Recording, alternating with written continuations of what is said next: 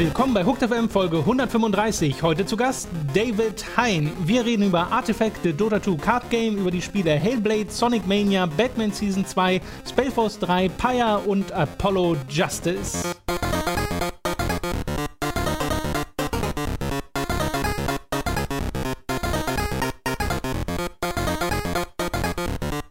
Begrüße euch bei einer neuen Folge Hooked FM. Ich habe mir sehr kompetente Vertretung für Robin Schweiger geholt.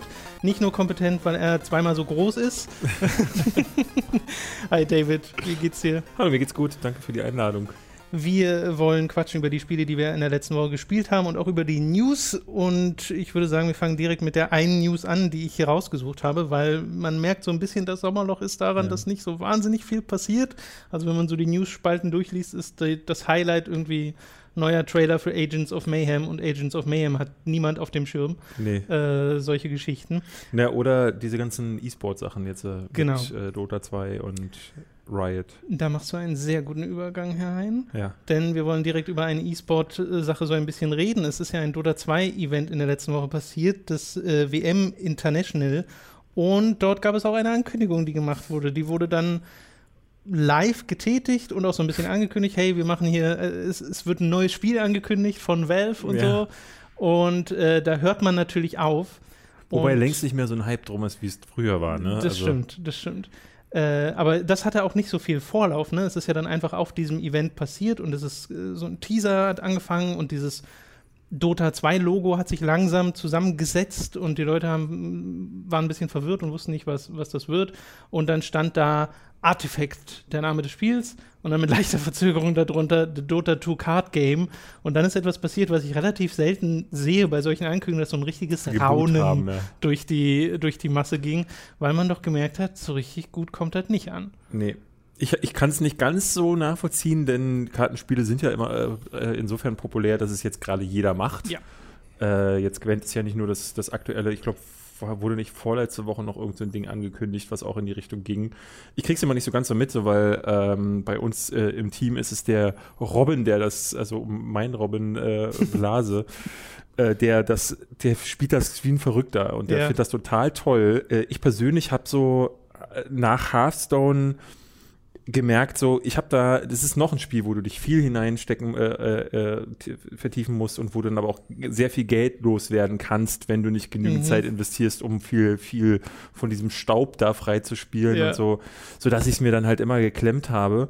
Ich habe tatsächlich mir die Ankündigung nicht mal angeguckt. Also ich habe weder den Trailer gesehen noch äh, mir das Ding an. Ich habe nur hinterher gehört, dass viele Leute geboot haben sollen, weil ich mir dann auch denke, so, mh, hm, Dota 2 bin ich schon lange raus und jetzt noch ein mhm. Card Game, man muss nicht unbedingt was, sein. Was mich halt halt wundert, also zum einen, was ich auch nicht so ganz nachvollziehen kann und dann aber wieder doch, weil die Leute warten halt auf sowas wie einen Half-Life 3 oder einfach mal wieder auf richtige Videospiele von Valve und das wird ja schon lange so ein bisschen kritisiert, ne? Die machen halt Steam und Spiele scheinen so ein bisschen oder nicht nur ein bisschen total in den Hintergrund zu rücken von dem, was mhm. Valve ausmacht. So.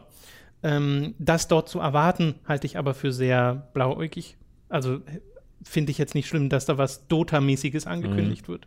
Dass aber selbst die Dota-Fans, weil das ist ja ein Dota-Event gewesen, dass selbst die scheinbar nicht so begeistert sind über dann ein Kartenspiel mit dieser Dota, äh, mit diesem Dota-Hintergrund, das ja auch irgendwie ähm, diese MOBA-Mechaniken mit integrieren soll in das Kartenspiel selbst, dass es irgendwie Creeps und Gold und Gegenstandskarten und sowas geben soll, ähm, dass selbst dort das nicht nicht angenommen wird, zumindest nicht auf Anhieb angenommen wird, wie es dann tatsächlich ist, wenn es released ist, ist ja nochmal eine andere Frage. Äh, das überrascht mich ein bisschen. Wobei es eine sehr spitze Zielgruppe natürlich auch ist. Ne? Also das äh, kann man ungefähr vergleichen mit der BlizzCon, wo du, du, letztes Jahr ja auch sehr schön gesehen hast, wo sie mhm. das erste Mal keine wirklichen Ankündigungen ja. hatten, sondern halt zu ihren Spielen selbst nur Kleinigkeiten angekündigt hatten, wie den Necromancer. Da ging ja hinterher auch, zwar im Internet, aber ging eine Welle durch äh, wo Leute gesagt haben, ach, was, was gehen jetzt in ihnen völlig die, äh, ja. die Ideen aus. Und hier kann ich mir sehr gut vorstellen, dass dann die Leute, die halt nichts anderes machen als Dota zocken, mhm. Dota zocken, äh, ist ja mittlerweile so, dass, äh, dass die Leute, die League of Legends zum Beispiel auch spielen, dass die zu nichts anderem mehr kommen, weil sie einfach so viel Zeit da hineinstecken müssen. Spiel, ne? ja. ähm, so, so dass für die dieses Kartenspiel im Endeffekt auch gar nichts ist. Das dürfte sehr wahrscheinlich eher Leute ansprechen, die äh, einen Fable für solche Kartenspiele haben Ähm, und das sind so Leute wie äh, äh unser Robin, ja. der, der, der der auch sonst tatsächlich gar nicht viel mehr spielt. Also der weder so mit so Sachen wie Player Unknown Battlegrounds sich viel rumtreibt oder eben so League of Legends, sondern nur auf diese ganzen Kartenspiele und MMOs geht. Okay, ist dann auch sehr fokussiert. Das ist auch Bei sehr nischig, aber ich glaube, auf so einem Event kann ich dann schon nachvollziehen, wenn da lauter MOBA-Spieler sitzen, mhm. dass sie sich denken, was soll ich denn jetzt damit? Das bringt mir doch gar nichts. Genau. Ja, bei mir zünden die Spiele ja auch. Also bei Hearthstone habe ich das eh nicht durchgemacht wie du, dass ich so dachte, das macht mir voll Spaß und dann gesehen habe, aber um hier richtig reinzuklotzen, mhm. also ich merke dann schon, wie es wie es irgendwann an den Ressourcen ziehen wird. Und dann habe ich halt gesagt, na gut, so viel Spaß macht mir auch nicht. Habe dann halt aufgehört. Ich merkte vor allen Dingen bei den Singleplayer-Kampagnen so, ey, voll gut, machte mir richtig ja. Spaß, aber jetzt jedes Mal, ich glaube, was, 9,99 Euro oder 19 sogar, genau. dafür zu bezahlen, dass ich eigentlich in einem Rutsch durch bin und mich dann nur noch an den wenigen Challenges versuchen könnte, um dann Karten zu bekommen, um, mit denen ich dann im Multiplayer trotzdem kaputt gemacht werde genau. von den Leuten, die mehr Zeit und Geld haben. Äh, das macht nicht viel Sinn. Nee, und ich fand das, was Singleplayer-mäßig da ist, ich weiß nicht, ob sich das inzwischen geändert hat, aber das fand ich einfach auch nicht so wahnsinnig toll, denn bis auf ein paar Dialoge drumherum waren es halt immer noch die gleichen Kartenmatches, die ja. man gemacht hat. Das ist ja das, was mich neulich bei diesem Elder Scrolls Kartenspiel überraschenderweise gehuckt hat, dass die Singleplayer-Inhalte hatten, die sich so ein bisschen ähm, abgetrennt haben, mhm. wo die dann halt Regeln und ähm, Modifikatoren mit ins Spiel gebracht haben, die sie in den Multiplayer nie machen könnten, weil das mega unbalanced wäre. Aber im Singleplayer konnten sie sich halt austoben damit. Das hat mir dann dort schon Spaß gemacht. Sowas wünsche ich mir dann auch für andere Kartenspiele. Ich könnte mir vorstellen, dass CD Projekt Red mit Gwent mal wieder alles wegwischen wird, weil bisher, oder zumindest weiß ich bisher noch nicht, wie der Singleplayer dort aussehen wird. Ich hatte ihn letztes Jahr auf der Gamescom gespielt und ja? fand ihn äh, fantastisch, so, weil es halt ähm, im Grunde das ist, was Hearthstone gemacht hat, also dir immer wieder so Heldenfiguren vorzuwerfen, mhm. gegen die du dann kämpfst, aber eingewoben in, ähm, in eine tatsächlich erzählte Geschichte. Ja. Jetzt nicht so wie bei äh, The Witcher 3, aber schon auch animiert und schon auch so sehr spannend. Also du merktest, das ist jetzt nicht nur in Standbildern und Text, sondern ähm, ist nicht nur so ein Alibi-Ding. Genau, da haben sie sich wieder, wieder versucht, äh, äh, in dem Genre äh, herauszukristallisieren, als die, die einfach wissen, wie, wie mache ich den nächsten Schritt. Tatsächlich würde ich mir von denen äh, mittlerweile von jedem Genre mal einen äh, ja. Stint, weil wo waren das die letzten Male, sowohl bei, äh, ich, ich, ich hatte den Podcast gehört, wo du über Dawn of War 3 gesprochen mhm. hattest, wo ich auch merkte, dass äh, Echtzeitstrategiespiele einfach nur noch als Echtzeitstrategiespiel zu machen, genauso wie aber auch bei einem Heroes of Might and Magic einfach noch Teil 8 und 9 immer genauso zu machen, das reicht mir nicht mehr. Es könnte doch auch so sein, dass man wie bei äh, Warcraft 3 mal wieder eine, versucht, eine geile Geschichte zu erzählen ja. oder das war ja bei, selbst bei Diablo 3 mal geplant, dass in der Geschichte Zwischensequenzen kommen, wo mhm. die Kamera ein bisschen ranzoomt. Ähm, und ich könnte mir vorstellen, dass dieser Ansatz, den die haben, ähm, bei die, ihren Spielen, so immer diese Extrameile zu gehen, den würde ich total gerne auch bei anderen Genres sehen. Die dürfen gerne jedes Genre einmal ja, probieren. Ja, ja, wäre ich auch äh, stark dafür. Auch wenn sie immer eine Weile brauchen, ne? weil selbst Gwent ist ja jetzt schon eine ganze Weile in Entwicklung, aber dafür weißt du dann, dass es gut wird. Genau. Ich bin noch nicht so ganz sicher, so, äh, was das mit. Äh, was das mit Cyberpunk wird, weil da ja. tatsächlich auch ich äh, von hinter den Kulissen gehört habe, schon von Leuten, die da gearbeitet haben und äh, die mit denen zu tun haben, dass sie sagen, puh, das ist so ambitioniert, mhm. äh, dass du, dass gerade jeder so ein bisschen die Sorge hat, dass sie sich an diesen Ambitionen verheben.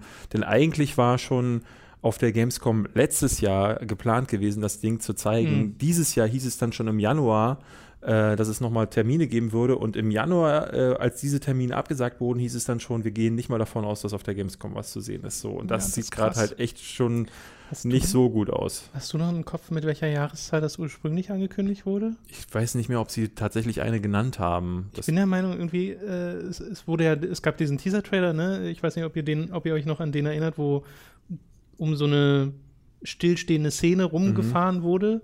Der muss glaube, zu dieser Zeit gekommen sein, als wir bei Radio Giga angefangen haben. Das muss 2011 passiert sein. Ich glaube, der kam ja, in der. nicht viel später auf jeden Fall. Ja. So um Witcher 2 rum, ne? In dem Dreh. Irgendwie so. Äh, ich bin der Meinung, da war eine Jahreszahl drin und wir haben uns damals darüber lustig gemacht, dass das noch so mega weit weg ist und man sich eigentlich noch gar keine Gedanken drüber machen sollte. Müssen wir mal gucken. Äh, vielleicht ist es immer noch mega weit weg und man sollte sich noch nicht so viele Gedanken drum machen. Aber Andererseits denke ich mir bei CD Projekt Red, wenn jemand diese ambitionierten äh, Projekte umsetzen kann, gerade, dann traue ich es am ehesten noch denen zu. Mhm. So. Äh, um mal zu dieser Dota-Sache zurückzukommen. Eine Sache, die, glaube ich, dieser Ankündigung extrem geholfen hätte, wäre mehr als nur ein dämliches Logo zu zeigen, weil ich glaube, das ist einfach keine gute Art, ein Spiel anzukündigen. Ne? Mhm. Also äh, du kriegst da zwar auch Reaktionen drauf, hat man ja gesehen mit irgendwie Metroid bei Nintendo auf der E3, wenn es sowas ist, wo schon lange, lange, lange Leute drauf warten, aber wenn das hier so aus dem Nichts kommt und du weißt quasi nichts über das Spiel, außer ja, ist ein Kartenspiel. Ja. Und dann erzählen sie dir ein bisschen was drüber mit diesen Creeps und den, den Heldenkarten und so. Aber äh, Valve muss doch wissen, dass es Showdown Tell ist und ja, nicht. Äh, andersrum. Also da wundert es mich dann auf, aus der Seite sehr wenig, dass es dafür keine irgendwie positive, äh, positiven Hype gibt. Aber naja. Ähm, willst du dazu noch was sagen? Ansonsten können wir nämlich zu den Spielen kommen. Nicht wirklich, also weil mich interessiert es tatsächlich auch gar nicht. Mhm. Also ich weine dem auch nicht groß hinterher und denke mir jetzt, oh Gott, äh, deswegen gibt es kein Half-Life 3. Ich, ja, da so. warte ich auch schon gar nicht mehr nee, drauf. Das ist also, auch albern. Jetzt auch ist abgefahren.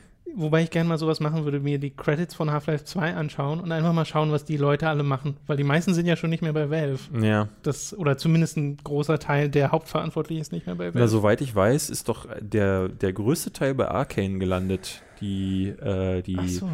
die ganzen Level-Konstrukteure haben doch ähm, Dishonored mitgemacht. Das siehst du da ja auch extrem. Ja, beim Art, im Art-Design sieht man es auch. Das Art-Design, ja. Gut, lass mal zu den Spielen kommen, die wir diese Woche gespielt haben und direkt mal mit einem der größeren beginnen, nämlich Hellblade Senua's Sacrifice. Schön, dass man da größer sagt, weil es das ja eigentlich ja. nicht so wirklich ist. Ja. Aber es ist so ein Hybrid das erste Mal, kann man sagen. Genau, sie haben es doch, wie, wie war denn der, die, dieser Tri Claim? Was war Triple Indie oder äh, es war irgendein Indie A oder Spiel mit Triple A und Indie, ich habe es aber vergessen. Ja. Äh, ja. weil Ninja Theory entwickeln das, die haben vorher DMC gemacht und Enslaved und Heavenly Sword und haben jetzt das erste Mal ein Projekt ohne Publisher gemacht, also alles äh, selbst finanziert. Äh, deswegen ist es ein Indie-Spiel, aber sie sind halt mit den Ambitionen rangegangen, ein AAA-Produkt zu machen, das halt mhm. quasi so aussieht, weil das Budget von einem AAA-Spiel hatte es ja nicht wirklich, aber äh, es, also es hat eine großartige Grafik. Ich glaube, da sind wir uns zumindest sehr da einig. Da sind wir uns auf jeden Fall einig. mit der Unreal Engine äh, 4 realisiert. Und Robin hat ja schon ein Video drüber gemacht. Der ist da sehr begeistert von dem Spiel, äh, vor allem von der Story. Und ihr habt euch ja auf Twitter schon mal ein bisschen kurz geschlossen. Äh, dir geht es da, glaube ich, ein War bisschen Einsatz. anders. Ja. Äh, und äh, darauf können wir jetzt mal eingehen, weil ich mag es auch sehr gern. Wie fandest du denn Hellblade?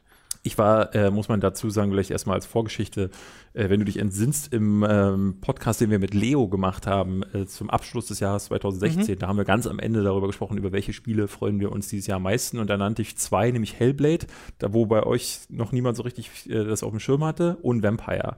Weil ich hatte bei mhm. Hellblade schon diese gesamte Entstehungsgeschichte mhm. mitverfolgt und schon nach den ersten Bildern, die schon zwei oder drei Jahre sogar alt sind, äh, gedacht, so, wow, was ist das denn? Ähm, und hatte dann vor kurzem erst einen Trailer gepostet mit den Worten, ich bin noch nie so sicher gewesen, dass das ein tolles Spiel so, wird. Okay. Ähm, und war dementsprechend sehr gehypt ja. und äh, diese, diese, äh, das ist eine sehr große Enttäuschung umgeschlagen bei mir, weil ich äh, tatsächlich anders als ganz viele, anders als auch Robin, keinerlei Zugang zu dem äh, äh, Ding gefunden habe.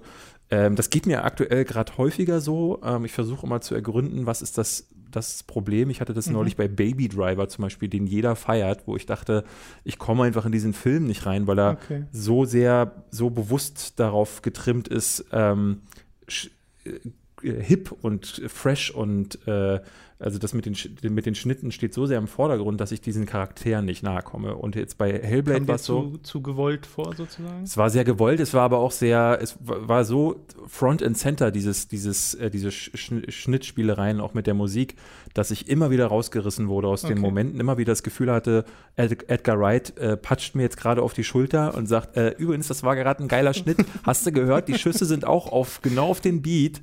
Ähm, und die Figuren verhielten sich zum Teil nicht wie echte Menschen, mhm. ähm, zum Teil auch so völlig konträr, so wie gerade das Mädel, das er kennenlernt und so.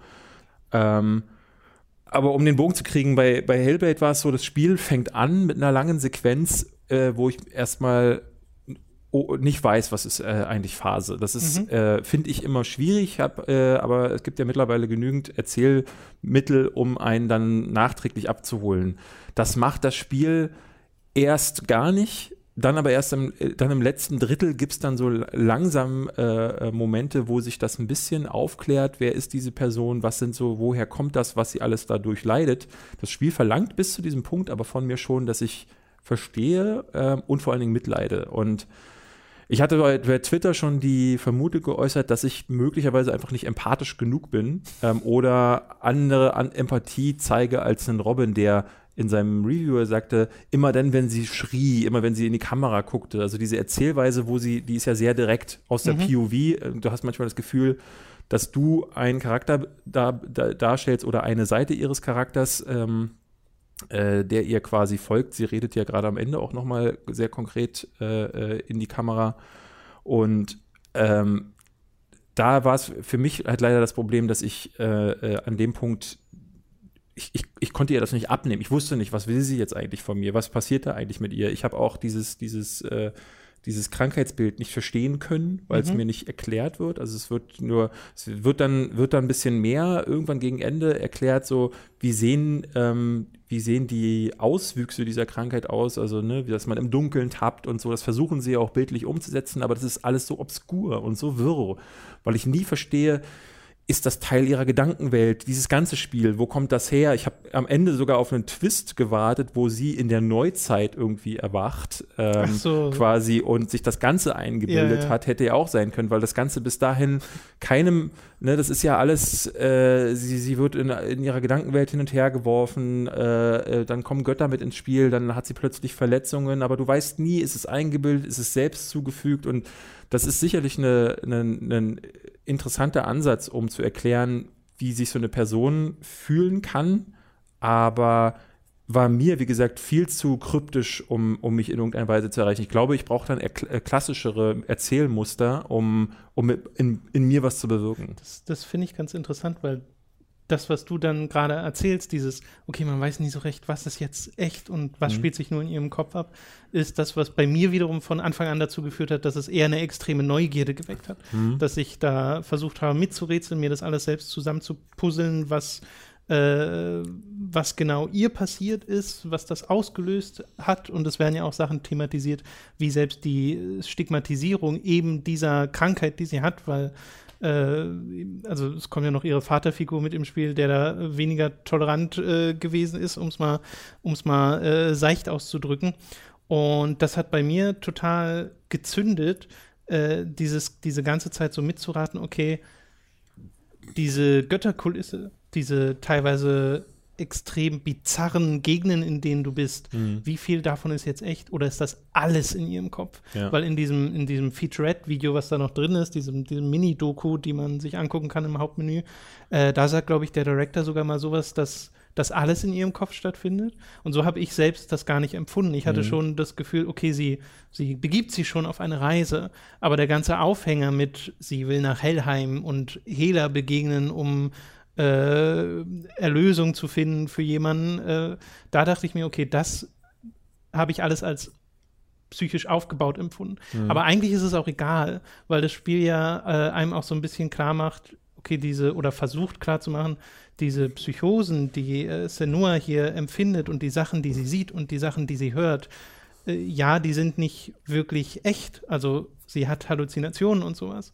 Äh, das ist ja für sie aber vollkommen irrelevant eigentlich, mhm. weil sie empfindet das ja alles als echt und wir empfinden es als echt mit ihr und es repräsentiert alles etwas. Äh, und das fand ich einfach sehr faszinierend. Ich kann aber auch verstehen, dass man am Ende äh, sich so ein bisschen verloren fühlt äh, von der oder ja alleingelassen von der Geschichte, weil es kommt jetzt ja nicht noch mal so was ganz Eindeutiges, dass ich jetzt sagen könnte, okay, so ist die Geschichte. Es, es, geht mir gar nicht um die Geschichte, es geht mir eher um diesen Ankerpunkt, den ich brauche, um mit jemandem mitfühlen zu können. Und das ist für mich, glaube ich, ähm, eher der Fall, wenn ich was über diese Person weiß. Also hätte, ja. ich, hätte ich von Anfang an, äh, also hätten sie relativ früh klar gemacht äh, in einer Rückblende oder so, wer ist diese Person und äh, weil, weil so ist es die ganze Zeit so, dass ich äh, sehe, wie sie auf dem Boden liegt, sich krümmt und gerade mhm. die erste Stunde, ersten zwei Stunden bis zu diesem Punkt, wo sie das erste Mal Helheim betritt, ähm, erfahre ich nichts über diese ganzen Hintergründe. Du weißt, da ist irgendeine Person gewesen, die hat sie äh, möglicherweise verloren, möglicherweise auch nicht. Und irgendwas war mit ihrer Mutter. Wer ist diese, wer sind diese Stimmen? Ähm, das sind Fragen, die sich aufbauen, ähm, wo ich aber merkte, dieses Spiel möchte von mir, dass ich schon mitfühle und ich, ich, mhm. ich komme aber nicht dazu. Äh, ich glaube, ich hätte das dem Spiel eher auch verzo äh, ver äh, verzeihen können, alles, äh, wenn das rein spielerisch nicht wirklich mhm. katastrophal mhm. wäre. Und da muss ich tatsächlich sagen. Ja, also ich, ich äh, finde die, die Kämpfe finde ich, finde ich furchtbar, mhm. weil es halt ähm, gerade später im Spiel werden dir solche Gegnermassen entgegengeworfen, ja. die du mit der immer gleichen Kom Kombination an Schlägen niedermachst. Und es gibt nur vier Gegnertypen, es gibt keine Kombinationsmöglichkeiten äh, großartig. Also du kannst eine Sprungattacke machen und einen schweren und einen äh, leichten Angriff und noch einen Tritt. So Punkt. Aber nichts davon in einer, in einer Art und Weise kombinieren, dass es vielleicht eine Combo ergeben würde. Also das, was sie zum Beispiel mit DMC gemacht haben, war dabei mhm. voraus. Müssen sie auch nicht, finde ich auch gar nicht das problematisch. Aber ähm, dadurch, dass das Spiel so so komisch wechselt. Also es hatte diese klare Abtrennung zwischen Rätselpassagen, die alle, die mich nicht äh, genug gefordert haben, weil mhm. sie wirklich ganz lineares durchs Level laufen sind und äh, dann löst sich das Spiel praktisch nebenbei von alleine. Äh, denn diese, diese Runen, die kannst du praktisch, also musst schon sehr dumm sein, wenn du die nicht findest. ja, also äh, um das mal vielleicht zu erklären, falls ihr es nicht gespielt habt, man, äh, man kommt oft an eine Tür, da sind irgendwie zwei, drei Runen dran, also mhm. irgendwelche Formen, und dann hat man die quasi im, im, also es gibt ja kein Interface, aber sie werden dir dann ab und zu eingeblendet mhm. und du musst quasi an Punkte in der unmittelbaren Umgebung kommen, wo du diese Form erkennst, mhm. sei es irgendwie zwei Bäume, die das, die so ein Kreuz ergeben und das ist dann die Form oder sowas, oder irgendwelche Bretter oder halt Sachen, die so rumstehen. Und das soll auch etwas repräsentieren, was, äh, was äh, mit ihrer Krankheit, äh, mit ihrer Psychose zu tun hat.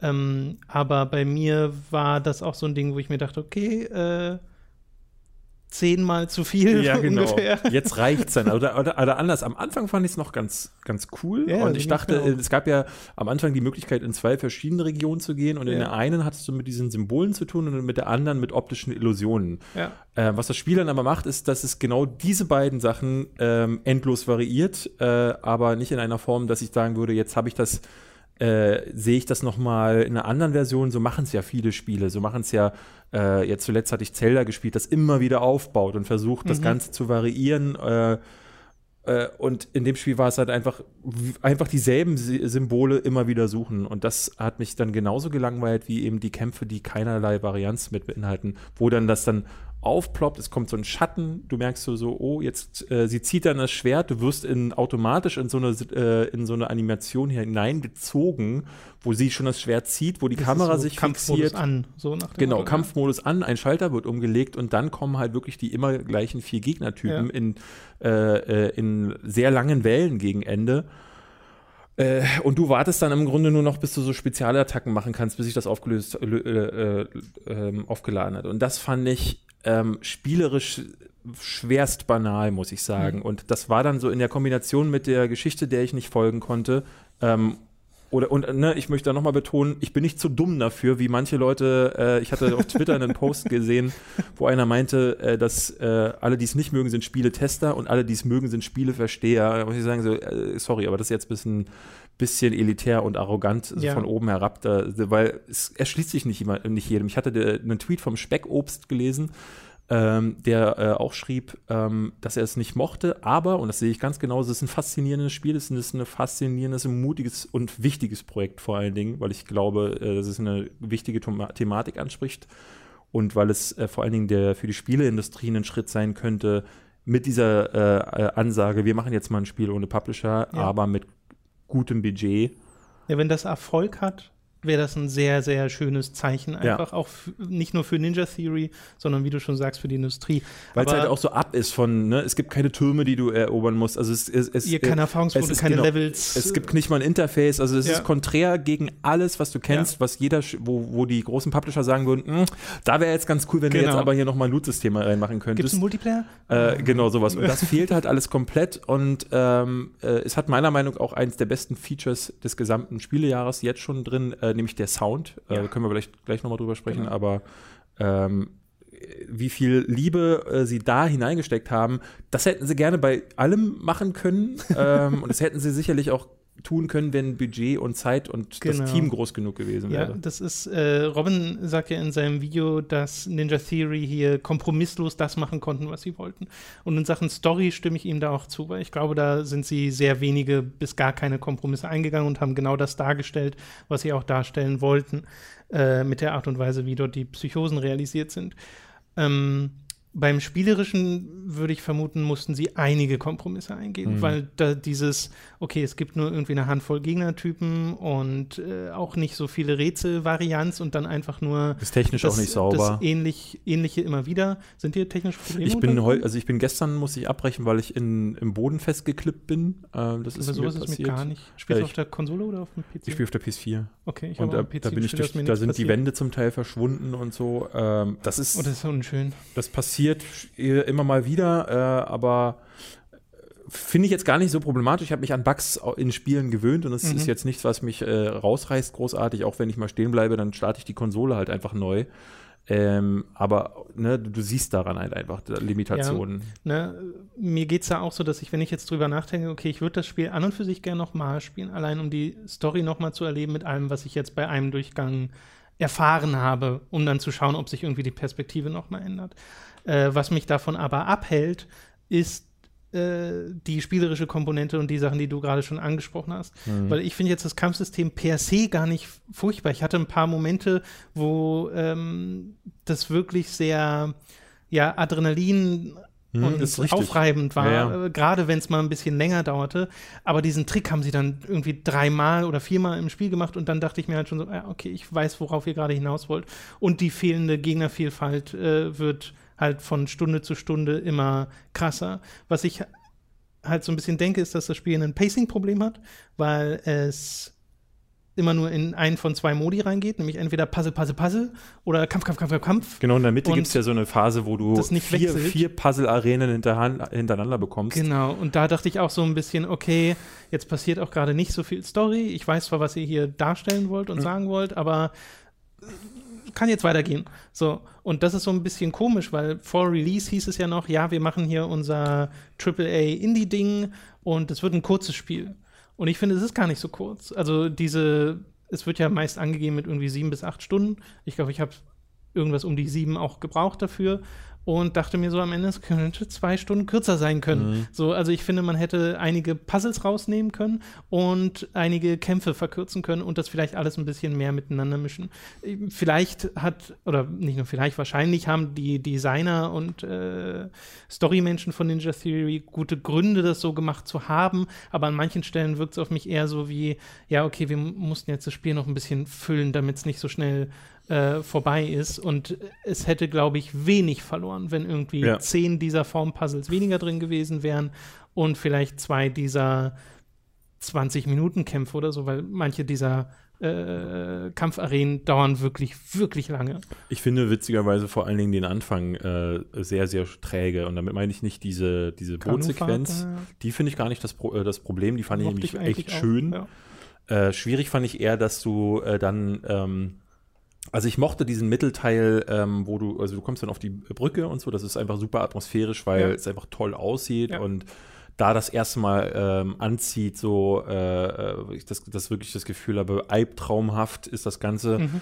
Dann, wo du ähm, um den Baum herum agierst in den verschiedenen Welten, die du dann hineingeschickt wirst, äh, da, da hast du dann so Ch nee, Challenges, äh, Trials. Du wirst so Trials, auf verschiedene ja, Trials genau. geschickt als Senua und die sind wiederum so aufgebaut, so wie ja, innere Konflikte, die, die sie durchlebt oder so, äh, ähm, wie, wie sie zum Beispiel sich einmal nur auf ihre Sinne verlassen muss und so. Das fand ich sehr, sehr spannend. In sich sind die alle immer ein bisschen zu lang. Immer, es gibt diesen Tick, wo ich denke, Mhm. so, jetzt hätte es zu Ende sein können. Ich glaube, ich weiß, was Das machte, das macht, ähm, du hast es nicht gespielt, wir haben gerade drüber geredet, aber ich habe jetzt wirklich letzte Woche erst äh, What Remains of Edith Hm. Finch gespielt und das ähnelt Hellblade in der Form, dass du da ähm, halt diese Spielwelt eben auch so erkundest und Ja. dann ähm, mit Dingen interagierst. Du hast natürlich kein Kampfsystem, aber äh, ja, so ein bisschen rätselartig ist es ja dann schon und das ist das ist super, das wird gegen Ende immer fantasievoller, immer Ich auch kreativer. unbedingt spielen. Ähm, und da dachte ich so, so muss es sein und da ist das Pacing perfekt äh, Ja. im Grunde und das war hier gar nicht so. Ich, ich kann gar nicht mehr zu sagen. Ich glaube, das ist, äh, ist wirklich die Sorte Spiel, Ähm, da muss man gucken, ob das was für einen ist. Ich fand es einfach wahnsinnig toll, wie sie das machen mit den Stimmen. Ähm, ich fand sie häufig zu viel, weil ich oft nicht sagen konnte, ähm, was wollen Sie mir jetzt eigentlich sagen? Ich mochte aber. Ich glaube aber, das ist der Punkt. genau, ja. das ist der Punkt, aber was ich, äh, äh, ich hatte häufig, häufig das Gefühl, da wird mir gerade zu viel, gerade am Anfang, wo ich erst Aha. noch, für, ich wollte gerade verstehen, wer ist diese Person, wer ist die, was ist diese Welt, wo bin ich, was ist es alles real? Und als dann diese verschiedenen vielen Stimmen auf mich eindröhnten, dachte ich so, äh, Hilfe. Das, wie du sagst, das, das macht Sinn für die, den Charakter Senua, mhm. aber nicht für den Spieler. Was, was sie, glaube ich, gemacht haben, ist, äh, ist übers Ziel hinauszuschießen. Sie haben ein, Spiel gefühlt für psychisch Kranke gemacht, weil ich habe ganz viel gelesen auf Twitter von Leuten, ey, genau so wie die sich fühlt, geht es mir auch. Und dann denke mhm. ich so, es gibt nicht um Grund, ohne Grund Leute, die das studieren müssen, um zu erforschen, wie es dir geht. Ich als jemand, der aber eine, eine, eine Spielerfahrung auch irgendwo möchte, fühle mich darum, da, dahingegen wieder nicht abgeholt. Das ist so, ähm, es ist mehr Erfahrung, es ist mehr äh, Studie äh, von, von, von, ja, von irgendwie einem Krankheitsbild als wirklich Spiel. Das war ja auch so ein bisschen ihr Ziel. Sie haben ja sich da wirklich mit äh, Professoren und so mhm. zusammengesetzt, um eben das so ähm, nachvollziehbar wie möglich darzustellen, wie sich so jemand fühlt, wie das so ist, wenn man Stimmen hört, weil das ja eine Art von Psychose ist äh, und das dann versucht über diesen binauralen Sound darzustellen. Ähm, bei mir hat das da voll gezündet und auch eher in die Richtung eingeschlagen, dass ich dann ähm, Mitleid mit Senua empfunden habe oder versucht habe, mich da so reinzufühlen und das hat dann auch funktioniert. Mhm. Ähm, Finde ich aber interessant, dass das auch so gar nicht klappen kann. Habe ich mehrfach gelesen und ich glaube, es ist dann ich einfach. Ich habe es auch mehrfach gelesen. Also du bist ja nicht der Einzige, der äh, bei dem das einfach nicht gezündet hat. So. Ich, man, man muss dann, glaube ich, einfach verstehen, äh, äh, dass wenn man so eine Art äh, von Spiel macht, dass es dann eben auch die gibt, die man damit verstößt, äh, was ich dann Klar. eher uncool finde. Dass das ist halt das Risiko, was ein Publisher zum Beispiel nicht ja. hätte eingehen wollen. Genau, äh, das ist, das ist richtig, genau. Aber es ist dann eher uncool, wenn dann so zwischen den Gamern wieder dieses Ding passiert, wo man nicht akzeptieren kann, dass ja, der andere es einfach, dass es der, den anderen nicht erreicht. Also nur weil einem selbst, also das gilt ja für alles eigentlich, nur weil einem selbst etwas gefällt und jemand anderen nicht, heißt das nicht, dass der es entweder nicht verstanden hat oder die Kunst nicht würdigen mhm. kann oder sonst irgendwas. Weil du sagst ja auch, du bist ja äh, genauso wie Speckobst, äh, äh, froh, dass das existiert und diese, dieser ja. Schritt gewagt wurde wenn es auch bei einem selbst vielleicht nicht so funktioniert hat. Und ich meine, äh, das Ding ist ja bei Hellblade, wenn ihr das Spiel spielt, weil ihr euch denkt, okay, ich will wieder sowas haben wie DMC oder Enslaved, das ist was ganz anderes. Ja, ja. Äh, also wie äh, wir ja schon jetzt ausführlich gesprochen haben, spielerisch kriegt man ja einfach nicht so wahnsinnig viel Substanz geboten. Das ist alles sehr flach und größtenteils Aufhänger für das, was erzählerisch passiert. Und wenn das dann bei einem nicht zündet, dann ist, glaube ich, die ganze Spielerfahrung halt. Tatsächlich würde ich mir jetzt wünschen, dass sie einen äh, Publisher damit anziehen, der sagt: so, macht euer Ding, aber mhm. hier habt ihr noch ein bisschen Geld, um das Team aufzustocken, damit mhm. ihr den spielerischen Part auch aufstocken könnt. Weil ich glaube, äh, dass es dann nochmal die Möglichkeit gegeben hätte, mehr Figuren reinzubringen, vielleicht die mir als Spieler auch helfen und dann halt spielerisch ein bisschen aufzustocken. Äh, wie gesagt, es muss nicht gleich ein Loot-System drin sein und ich fand, äh, dass. Oder eine offene Welt oder sowas. Äh, ja, ne, das braucht es alles ja, nicht, ja. aber eben beim Kampfsystem oder so oder bei den Rätselpassagen. Ich finde, äh, wie gesagt, das, das, Sounddesign, dass dann die Stimmen sagen, da hoch, nein, nein, geh da nicht mhm. hoch. Also sie sich zum Teil widersprechen, aber dass sie trotzdem in der Lage sind, mich irgendwo hinzuführen und dass sie zum Beispiel, ich wusste zum Beispiel nicht, dass es diese Fokusattacke gibt, äh, die du mhm. aufladen kannst. Äh, beziehungsweise dass sie mir hilft im Kämpfen. Ja. Ähm, das erfahre ich nur, weil die Stimmen sagen, Fokus, Fokus.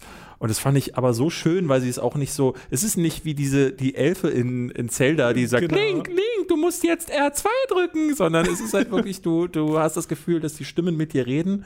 Ähm, und ich habe sie erst ignoriert und dann merke ich, nee, Moment ist ja wichtig. Und genau. das, das hat einen ganz tollen Effekt, weil ähm, Senua, Senua ja in ihrer Spielwelt immer wieder auch Dinge sieht, die andere nicht sehen und die dann tatsächlich helfend sein können, so wie es ja bei zum Beispiel bei Autisten auch ist, dass die Dinge einfach anders wahrnehmen, die dann aber sie sehr viel klüger erscheinen lassen oder was sie klüger macht.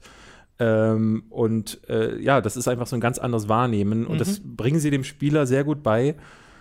Wie gesagt, es wäre schön gewesen, wenn es irgendwie. Klar, ja, ja. Aber das finde ich ganz schön. Jetzt hatten wir mal zwei nochmal andere Perspektiven äh, im Podcast.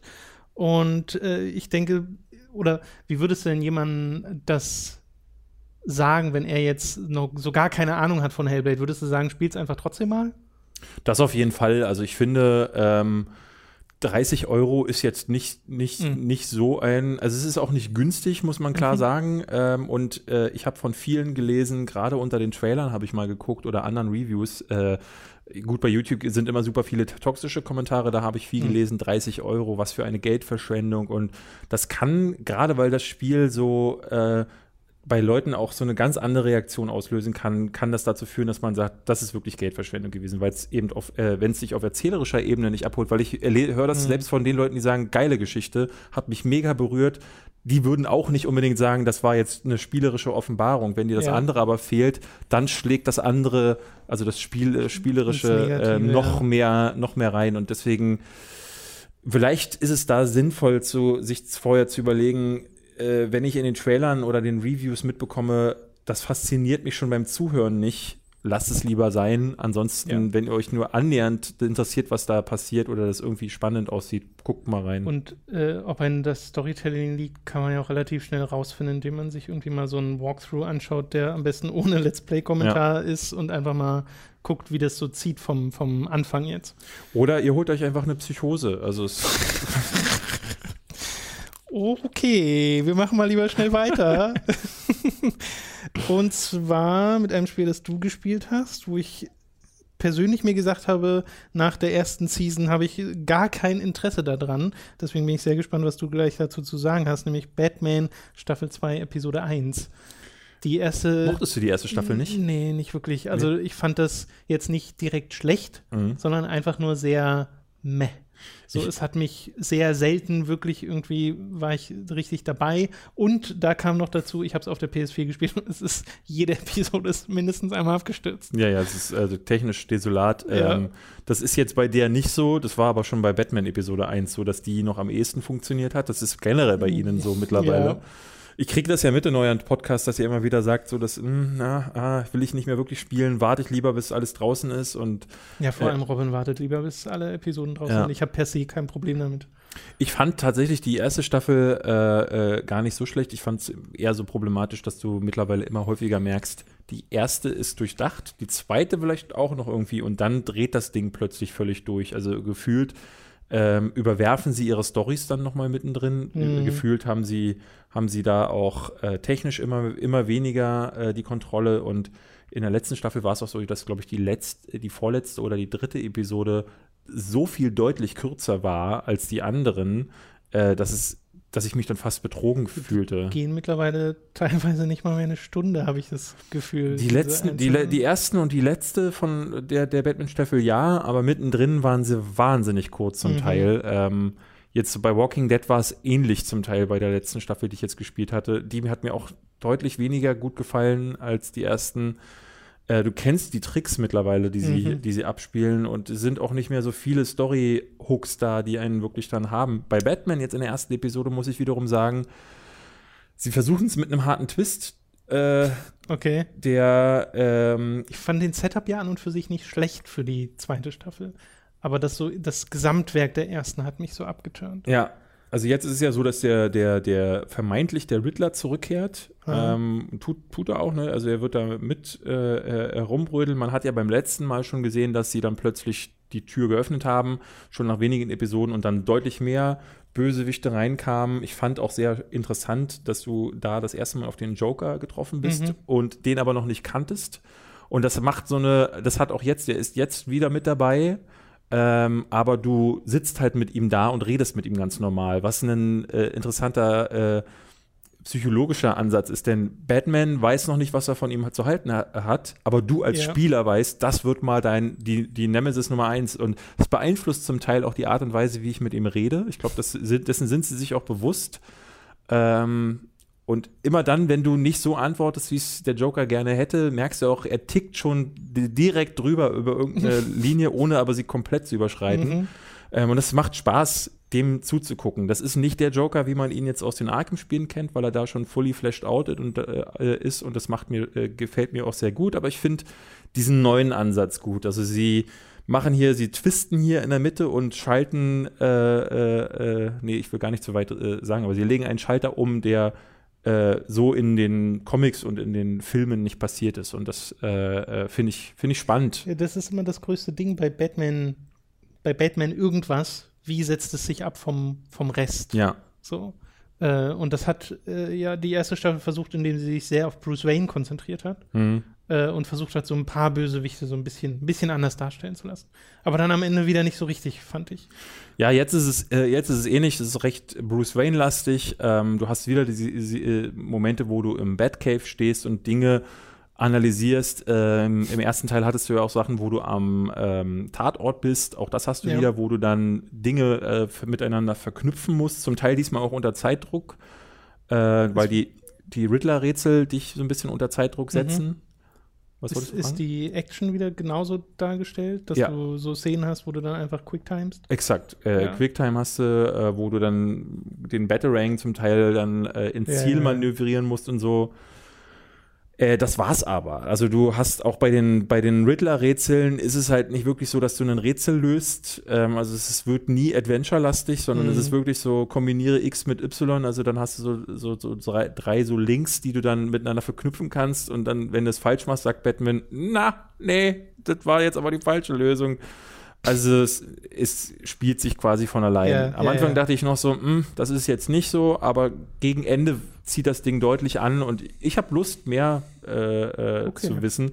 Also es huckt mich mehr, als es jetzt die letzten Telltale-Titel äh, gemacht haben. Das freut mich eigentlich zu hören, dass das, also mich würde es wahnsinnig freuen, wenn sie das noch rumreißen können, äh, nachdem ich die erste Staffel insgesamt eher kalt gelassen hat. Aber ich glaube, hier warte ich dann wirklich lieber ab. Macht das auf jeden Fall, ja. Also, weil, wie gesagt, bei der letzten war es ja so, dass ab Folge 1 dann nur noch nach unten ging. Genau. Und, äh bei Telltale bin ich jetzt halt sehr gespannt auf Wolf Among Us, weil ich das super mochte, die erste Staffel. Und da mal gespannt bin, wo, wo, in welche Richtung sie das dann noch bringen. Auch wenn es eine Story ist, die, also ich hatte bei der ersten Staffel auch das Gefühl, das braucht jetzt nicht unbedingt eine Fortsetzung, aber freue mich da trotzdem drüber. Aber es ist immer so ein bisschen verhalten optimistisch. Das ist richtig, ja. Also äh, ja. jetzt auch Walking Dead Staffel 4 muss ich jetzt nicht noch, auch noch haben. The ähm, Final Season. Deswegen bin ich nicht so ganz sicher. Ich hatte jetzt Guardians of the Galaxy gar nicht gespielt und ich auch nicht. Äh, ja, das letzte, was war denn die letzte? Batman war, glaube ich, die letzte, die ich gespielt habe. Ja, Guardians of the Galaxy und Minecraft waren so die, die noch dazwischen du Minecraft waren. gespielt? Hast, hast du? Nee. nee. Hast du? Nee. nee okay. Das soll aber auch wirklich nur für Kinder sein, habe ich gehört. Ja, ich habe auch gehört, dass das ein bisschen arg flach ist. Deswegen ja. dachte ich mir auch so, nee. Nee, muss ich jetzt nicht spielen. Jetzt ist es wieder Zeit für ein kleines bisschen Werbung. Wenn ihr unseren Affiliate-Link auf audible.de slash hooked nutzt, dann erhaltet ihr einen kostenlosen Probemonat bei Audible und könnt euch dann folglich dort ein Hörbuch eurer Wahl aussuchen. Das könnt ihr dann auch behalten über diesen ersten Probemonat hinaus, selbst wenn ihr euch dazu entscheidet, das Abo nicht zu verlängern. Also schaut doch mal auf audible.de slash hooked vorbei und vielleicht findet ihr ein Hörbuch für euch. Beim Klamotten- und Merchandise-Shop EMP gibt es wiederum Pokémon-Shirts oder Resident Evil-Anhänger, Zelda-Hoodies und Fallout-Figuren. Folgt einfach unserem Affiliate-Link in der Beschreibung oder auf unserer Unterstützt Hooked-Seite und schaut euch doch mal beim Shop von EMP um. Gut, äh, kommen wir mal zu Bad, von Batman äh, zum nächsten Spiel, äh, das ich gestern ein bisschen angespielt habe. Also es ist nur ein Ersteindruck, weil ich irgendwie zweieinhalb Stunden oder sowas gezockt habe, nämlich Pyre ähm, von Super Giant Games, die äh, Bastion und Transistor vorher gemacht haben. Bastion habe ich gespielt, Transistor aber nie. Das äh, hatte ich ganz lange auf meiner Muss ich mal nachholen Liste und das ist immer weiter nach unten gerückt. Äh, ich weiß gar nicht warum. Aber du hast das immer noch nicht gespielt? Nee, Transistor habe ich immer noch nicht ah. gespielt. Hast du das gezockt? Ja, mochte ich nicht so sehr wie, okay. wie Bastion, weil es äh, einen ganz anderen Ansatz gewählt hat.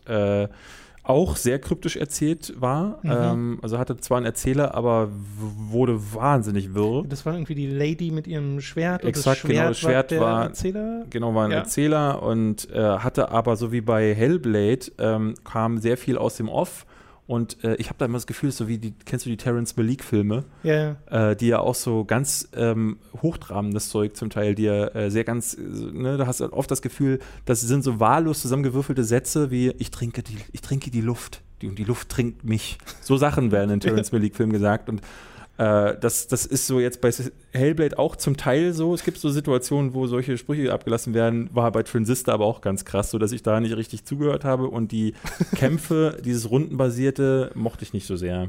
Ja, mich hat das ich glaube, das ist auch das, was bei mir so ein bisschen gefehlt hat. Nicht, dass es mich per se nicht angesprochen hat, sondern dass ich vom Zuschauen nie so richtig gesehen habe, ah, okay, so funktioniert das Spiel. So. Weil Ja, genau. äh, es schwer greifbar ist, wenn man, wenn es einem nicht direkt erklärt So ging es mir bei Paya jetzt aber. Ich hatte eine, sogar ein Video darüber gemacht und dachte, was ist, was ist das jetzt? Und vor allen Dingen, ist das immer so? Weil ähm, Ja, ich hatte halt gesehen, dass es zwischendrin so Bannersagerartig ist, äh, so wie es Mhm. äh, dazwischen erzählt wird. Ähm, und dann habe ich aber in den, allen Gameplay-Materialien immer dasselbe Setup gesehen und dachte, hm, ja, ja. Äh, ich war da vorher auch so, wusste nicht so recht, was da auf mich zukommt, weil ich hatte auch so im Kopf, das ist quasi ein Sportspiel. ja, Blitzball. ja, so, so ein bisschen, weil der hauptspielerische Aspekt ist ja wirklich dieses, äh, die Rituale nennt es sich äh, Mhm. in dem Spiel. Das sind einfach äh, wirklich so eine Art 3 gegen 3 ähm, Handball-Matches oder sowas. Also du hast halt einen, eine Orb, eine Kugel, die in der Mitte des Schlachtfelds liegt, drei deiner Figuren links, drei der Feinde rechts. Du kannst immer nur einen deiner drei Leute steuern und äh, musst dann halt versuchen, die Kugel in das gegnerische Feuer zu werfen, ins gegnerische Pyre. Und äh, dann werden dort Punkte abgezogen. Jeder startet mit 100 Punkten und wer zuerst auf Null ist, verliert. Und dann kommen so Sachen mit rein, wie dass deine Einheiten jeweils eine Aura haben. Und wenn diese Aura einen feindlichen Gegner berührt, dann ist der weg. Also der wird äh, verbannt für ein paar Sekunden und taucht dann erst nach einer Weile wieder auf bei äh, seinem eigenen Pyre.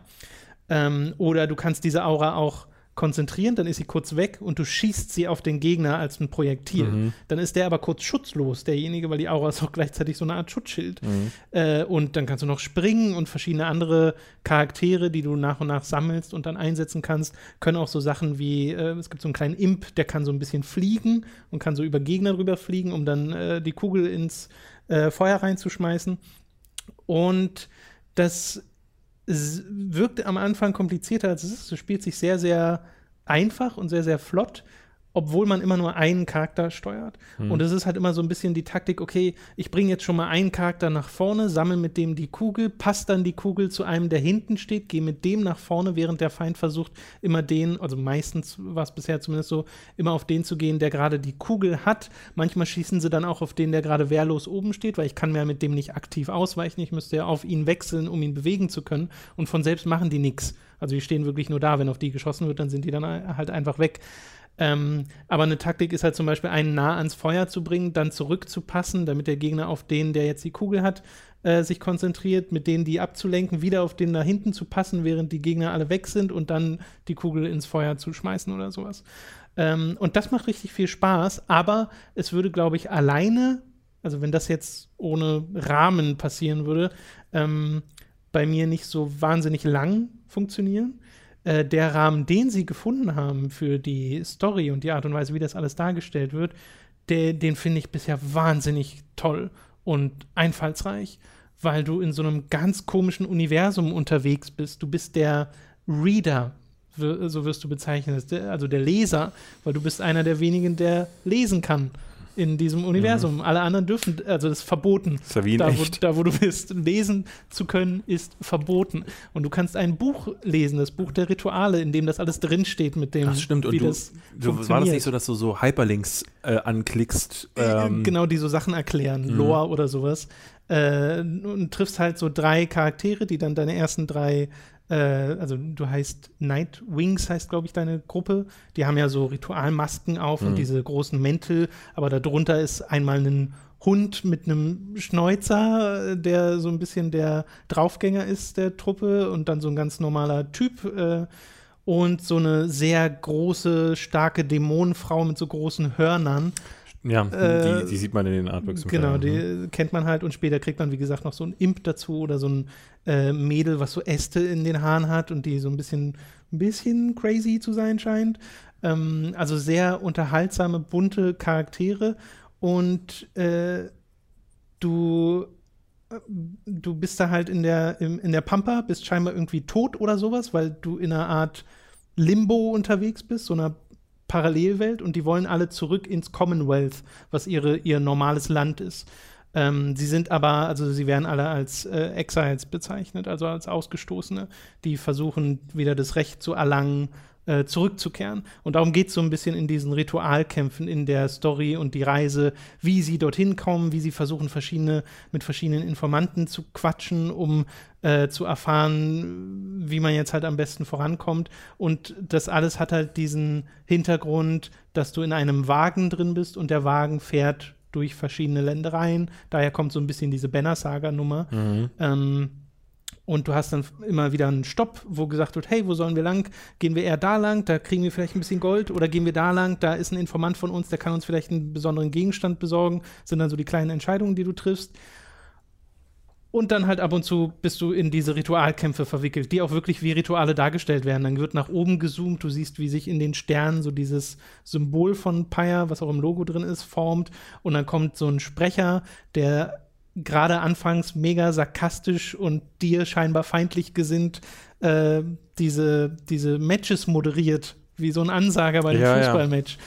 Und diese Präsentation ist unfassbar cool. Also es ist optisch eins der äh, kreativsten Spiele, die ich so in letzter Zeit äh, gezockt habe, weil das einfach so farbenfroh ist, aber auch von den, von den Ländereien, die es darstellt. Das ist nicht einfach nur, okay, hier ist ein Wald und der ist halt hübsch gezeichnet, sondern ich könnte dir gar nicht sagen, was das ist, worauf ich da gerade gucke. Irgend so eine komische Felsformation, die aussieht wie äh, irgendwie aus Kirchenglas geformt, mhm. äh, weil die Farben halt auch so strahlen. Und dann die Übergänge, wie alles animiert ist, wenn du von einer Welt in die nächste reingehst mit deiner Kutsche. Das ist unglaublich beeindruckend. Also da bin ich wirklich total hin und weg, äh, was mich auch nicht groß überrascht, weil Transistor war schon ein sehr schönes Spiel mit einem guten Soundtrack und Bastion äh, ist ja wurde ja mehrfach ausgezeichnet, mhm. unter anderem für seinen Soundtrack. Und äh, das hört sich hier auch sehr, also gerade am Anfang, wenn so die Akustik-Gitarrentracks losgehen, denkst du so, ja, okay, ich merke, dass ihr Bastion gemacht habt. Äh, dann kommen aber schon noch Stücke dazu, die dem so eine eigene Identität geben. Also aus der Warte her bin ich total dabei. Ich weiß noch nicht, wie sehr mich diese spielerische Komponente, wie weit die mich tragen wird. Weißt du, diese Matches. Mhm. Weil ich habe schon gemerkt, okay, sie versuchen so Modifikatoren reinzubringen, dass dann das Schlachtfeld mal irgendwie mit irgendwelchen irgendwelchen Gruben versehen ist, über die du rüberspringen musst, weil wenn du reingehst, wirst du halt verbannt und dann ist die Figur eine Weile ausgesetzt. Du kannst deine Leute mit Talismanen ausrüsten, die dann ihre Stats verbessern. Sie leveln auch hoch und kannst dann Talente auswählen, also ein bisschen Tiefe steckt drin.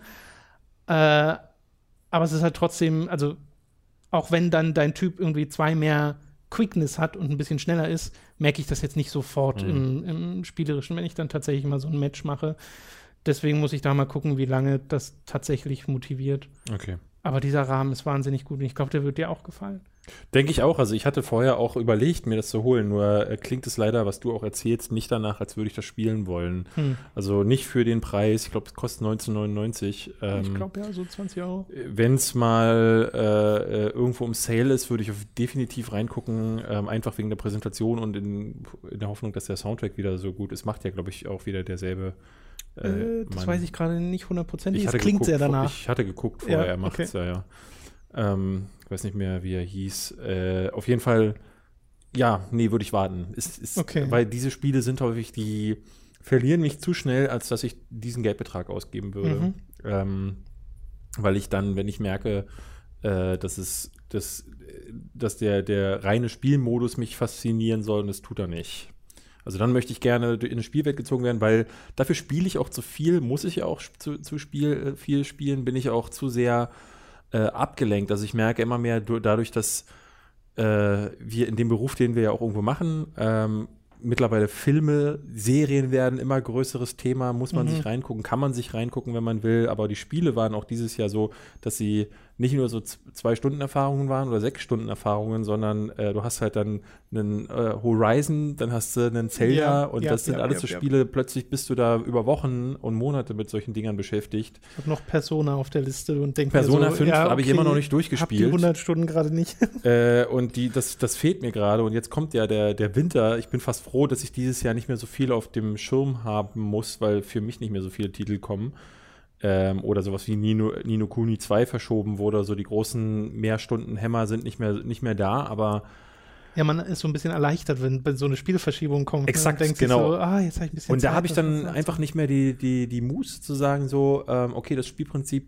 das zieht mich nicht hinein, ähm, das, sondern es ist so ein Ding, so, dass es funktioniert rundenbasiert und rundenartig ist mal kurz für eine Runde zwischendurch, aber das würde mich nicht lange halten, so dass Okay. ich dann äh, äh, vorher dann eigentlich schon sagen kann, nee, lasse ich dann mit dem Geld. Ja, man muss ja auch so ein bisschen die Wahl treffen, weil ich glaube, inzwischen, also gerade in diesem Jahr, in diesem Jahr ist es gefühlt noch mal krasser als in den letzten Jahren zusammen, äh, ist es unmöglich, alles zu spielen, vor Ja. allem alles wirklich zu spielen. ja. Äh, und dann haben es halt die Spiele, zumindest äh, bei uns, die wir halt wirklich Vielspieler sind, ähm, schwerer, die auch so ein bisschen Eigenleistung dann erfordern, wo man sich irgendwie reinfuchsen muss in irgendwelche Systeme. Äh, und Ja. Ich bin ja jemand, der schnell, der alles immer durchspielt. Äh, äh, einfach schon, weil ich dann. zum Glück nicht. äh, nee, war schon immer so. Und Ja. bei Mass Effect Androm äh, Andromeda habe ich jetzt zum ersten Mal seit Jahren den Stecker gezogen, weil ich merkte, das Spiel ist einfach nicht gut, ähm, beziehungsweise Nicht gut genug. nicht gut genug, Mhm. um äh, mich irgendwie an der, äh, bei der Stange zu halten. Dasselbe war bei The Search, dass bei einem Dark Souls ist das Spiel einfach gut genug, um mich bis zum Ende zu, zu faszinieren. The Search hatte so eine gewisse Faszination, ist dann aber derart eingebrochen Hm. äh, und auch so bitterböse schwierig zum Teil, aber mit so, mit so Schwierigkeitsspikes, dass ich dachte, habe ich weder die Lust noch die Zeit, Ja. mich da und beide habe ich deinstalliert, bevor ich zu Ende gespielt habe. Das hat mir wehgetan tatsächlich in dem Moment. Aber dann kommen halt noch so Spiele wie ein Diablo, wo ich jetzt mit dem Necromancer dann nebenbei auch mal wieder Spaß hatte. Oder dann kommt hier mal ein DLC und so. Und es, du sagst es richtig, es ist gerade super schwierig und da haben Ja, solche Spiele ja, gerade einfach keine Zeit. Aber ich bin trotzdem froh, dass ich Paya angefangen habe, weil äh, selbst wenn, also angenommen, das hätte gar nicht diese, diese Matches, selbst dann wäre es, glaube ich, noch ein ziemlich cooles Spiel, weil dann wäre es im Wesentlichen nur so eine interaktive Story, in der du Ja. ab und zu Entscheidungen triffst und halt mit coolen Charakteren redest und äh, halt so eine Geschichte so, so, erzählt so wie die bekommst. Text-Adventure von früher, nur mit schicker Grafik. Genau, äh, unfassbar schicker Grafik. Mein Gott, ist das ein hübsches Spiel. Äh, aber mir machen die Matches ja Spaß noch. Ich Ja. habe halt nur gerade immer noch so ein bisschen dieses, okay, es, es ist halt das, es ist halt diese Art von Match. Wie viele Modifikatoren werden euch da noch einfallen? So, das ist die Frage, die ich gerade dem Spiel stelle. Und da bin ich mal gespannt, äh, was es da noch so bieten kann. Aber lass uns mal weitermachen. Von Pyre kommen wir jetzt zu einem deiner Spiele. Und zwar lege ich das jetzt mal fest auf Sonic Mania. Sonic Mania. ähm, Da habe ich das Gefühl, liegen sehr große Hoffnungen drin von vielen Leuten. Ja, ich hatte äh, äh, mit, hab mit Sonic eine sch schwierige Geschichte. Ich weiß nicht, äh, das, hast du gesehen, dass ich ein Video gemacht habe zu Sonic? Hm? Auf, ist das neu? Ist ganz frisch, ja, vom Nee, ich Wochenende. nicht Ich habe äh, ein Video gemacht, warum Sonic immer ein schlechtes Spiel war. ähm, ich hatte nämlich letzte Woche, Muss ich Robin mal angucken. ähm, mag das auch nicht. Ne, Robin ist ja bei Sonic auch immer so, ja, wann war der denn mal gut? Ja, Das genau. ist doch, äh, in, in einem seiner ersten Videos war doch, äh, haben wir doch Never Dead gespielt. ja, Und da ist doch einer seiner ersten Gags direkt so ein Jab an Sonic, so, es ist wie Sonic in schlecht, also es ist wie Sonic. Ja, nee, da muss er sich das mal angucken. Ist ganz frisches Video auf meinem Kanal, ähm, weil ich bei Dr. Freud habe ich mit Olli ja so ein Format, äh, kommt noch, wo wir über die Mon Monatsspiele sprachen und da sagte ich wortwörtlich so, ähm, was macht man, wenn man keine Ideen mehr hat und in der dritten Dimension nie ankommt, dann programmiert man einfach dasselbe Spiel, was man vor 25 Jahren äh, bekommen hat und hofft, dass die Spieler nicht mitbekommen, dass es schon damals scheiße war. so, und da gab es natürlich derbe Kommentare, weil es halt auch so runtergewischt war, verstehe ich dann auch. Und jetzt habe ich versucht, das nochmal zu ergründen. Ähm, äh, die Gründe will ich jetzt hier gar nicht aufzählen, weil ich, äh, äh, weil sie äh, im Grunde ist auch für das Sonic Mania den Eindruck hervorragend passen, weil ich habe ein großes Problem damit, dass ich bei Sonic einfach ähm, die, die Mechanismen, die der, die der äh, Publisher oder die Sega da reinprogrammiert haben, damals war es ja so, das Spiel wurde auf Geschwindigkeit vermarktet auch so Ja. richtig, das soll das schnellste Jump'n'Run sein und äh, ich sage im Video, stell die These auf, dass es nie ein schnelles Spiel war, weil es dich alle 10 Sekunden ausbremst. Es hat- gibt dir gar nicht die Möglichkeit, schnell zu sein. Ähm, beziehungsweise, wenn du schnell sein willst, dann musst du es wie ein Speedrunner machen und äh, Auswendig ähm, kennen, ja. äh, auswendig kennen, aber auch an allem Content vorbeilaufen. Und das ist halt insofern obs obskur, weil das für mich war das immer ein Spiel der Widersprüche. Ähm, du musst anhalten und Ringe äh, sammeln. Ähm, du musst äh, immer wieder auch Momentum aufbauen. Äh, du kommst an einigen Stellen auch nicht wirklich durch. Das, das Leveldesign ist nicht richtig. Also manchmal kannst du Blöcke passieren, die du in einer anderen Situation wieder nicht passieren kannst, weil du es nicht richtig erkennst und ähm, generell finde ich es auch super komisch, dass du so ein riesige verzweigte Levels hast, wo mhm. du gleich ab dem ersten Abgrund quasi dich fallen lassen kannst und dann bist du dann noch mal in einem ganz anderen Level. Du kannst es dementsprechend mehrfach spielen, aber das Spiel ist nicht auf mehrfaches Spielen ausgelegt, denn anders als bei einem Super Meat Boy kannst du das nicht immer wieder neu anfangen, sondern es kommt dann der, der nächste Level und unter meinem Video hat sich eine wahnsinnige Diskussion natürlich aufgetan zwischen all denen, die sagen, ja, sehe ich genauso und ach so, deswegen fand ich das immer scheiße. Und also da merken Leute gerade, warum sie es scheiße fanden. Und es gibt natürlich die, äh, die das Spiel verteidigen wollen. Teils mit absurden Argumenten, teils aber auch mit solchen, die tatsächlich valide sind. Äh, nämlich eben, dass Sega sagt, so, das ist eben für Leute, die ein Spiel auf eine ganz e spezielle Art spielen wollen. Ja. Es ist aber, du merkst dem Spiel auch noch die Arcade-Einflüsse ein, äh, an. Aber meine These ist halt eben, das Spiel ist nicht ohne Grund in der dritten Dimension nie angekommen, sondern äh, hat halt so viele des, äh, spielmechanische Design-Flaws, ähm, dass die einfach nur mit übertragen wurden. Und dann, anders als in Mario, das sich seiner Wurzeln immer auch bewusst war, das hat sich weiterentwickelt mit dem Mario Galaxy, aber die wollten nie mehr machen, als Spielspaß ja. in, in einem Jump'n'Run zu bieten. Und äh, Sonic ist dann irgendwann, da sind sie irgendwann mit Raketenwerfern durch die Gegend gelaufen. Und sie sind dann äh, plötzlich, das war mal, mal Rennspiel, mal war es dann Open-World-Spiel, wo du mit NPCs äh, sprechen konntest. Und das war auch schon mal Hack and Slash, wo du mit einem Werwolf um die Gegend gegangen bist. Genau, und da reden wir jetzt nur von den, von den, äh, von den Hauptserien, ne, die dann, die viel ja. gemacht haben, wo man sagen muss, so, sie haben alles versucht und es haben es nicht hinbekommen. Und jetzt, was sie dann halt immer wieder in regelmäßigen Abschieden machen, ist sowas wie Sonic Mania, nämlich einfach dasselbe Spiel nochmal äh, programmieren. Und das ist jetzt in dem Fall ein anderes Spiel, weil Fans da mit Mods und so, so her herumgefuhrwerkt haben in dem Spiel. Ich habe es jetzt aber versucht zu spielen und ich merke direkt wieder, es ist genauso ein Scheiß, wie es früher war. es tut mir wirklich leid, dass ich das hier so deutlich sagen muss, aber ich liebe diese Spiele einfach nicht. Sie geben mir nichts. Ich, ich, ich ächze mich durch jedes Level durch.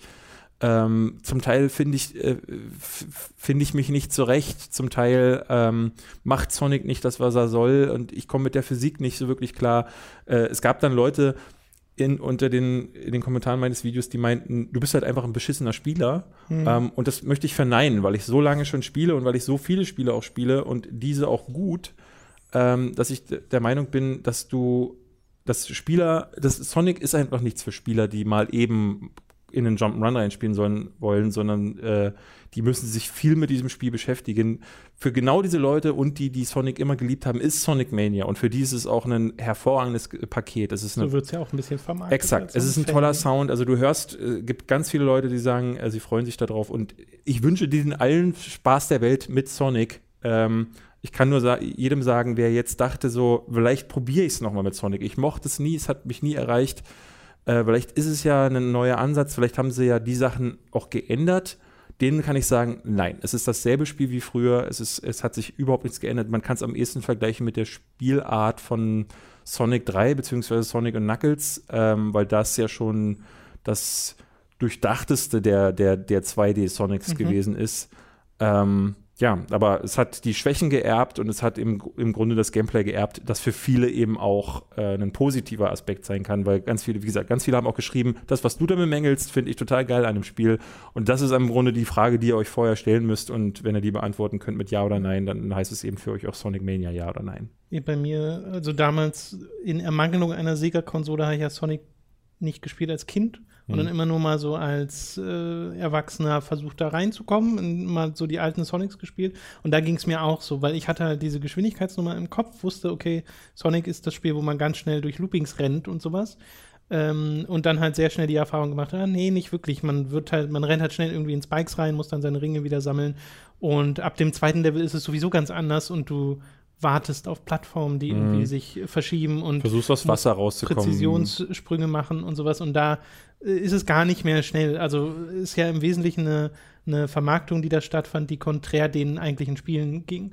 Ich habe aber auch Sonic Generations dann mal gespielt und das mochte ich sehr gern. Also da haben bei mir sogar die 3D-Level funktioniert, obwohl sie nichts nicht viel mehr sind als glorifizierte Endless Runner, beziehungsweise halt nicht Endless, Mhm. äh, sondern halt, äh, halt Runner, in denen du mal so, also du machst ja nicht mehr als nach links und rechts ausweichen, Ja, ja. weil viel mehr kannst du nicht machen bei dieser Geschwindigkeit. Exakt, Also ja. du kannst auf nicht mehr reagieren, aber es ist trotzdem ein schöner Rausch, weil es halt unglaublich toll aussah. So habe ich es zumindest in Erinnerung. Also ich, halt- ich sage halt im Video auch, ähm, um positive Beispiele zu nennen, für wie könnte man es anders machen, äh, nenne ich halt Rayman Legends zum Beispiel. Das Hm. hat ja diese Musiklevel, wo du halt schon noch eingreifen kannst, äh, wo du selber noch äh, kontrollieren kannst. Zwar auch nicht viel mehr als im genau im richtigen Moment spiel, äh, springen, Ja.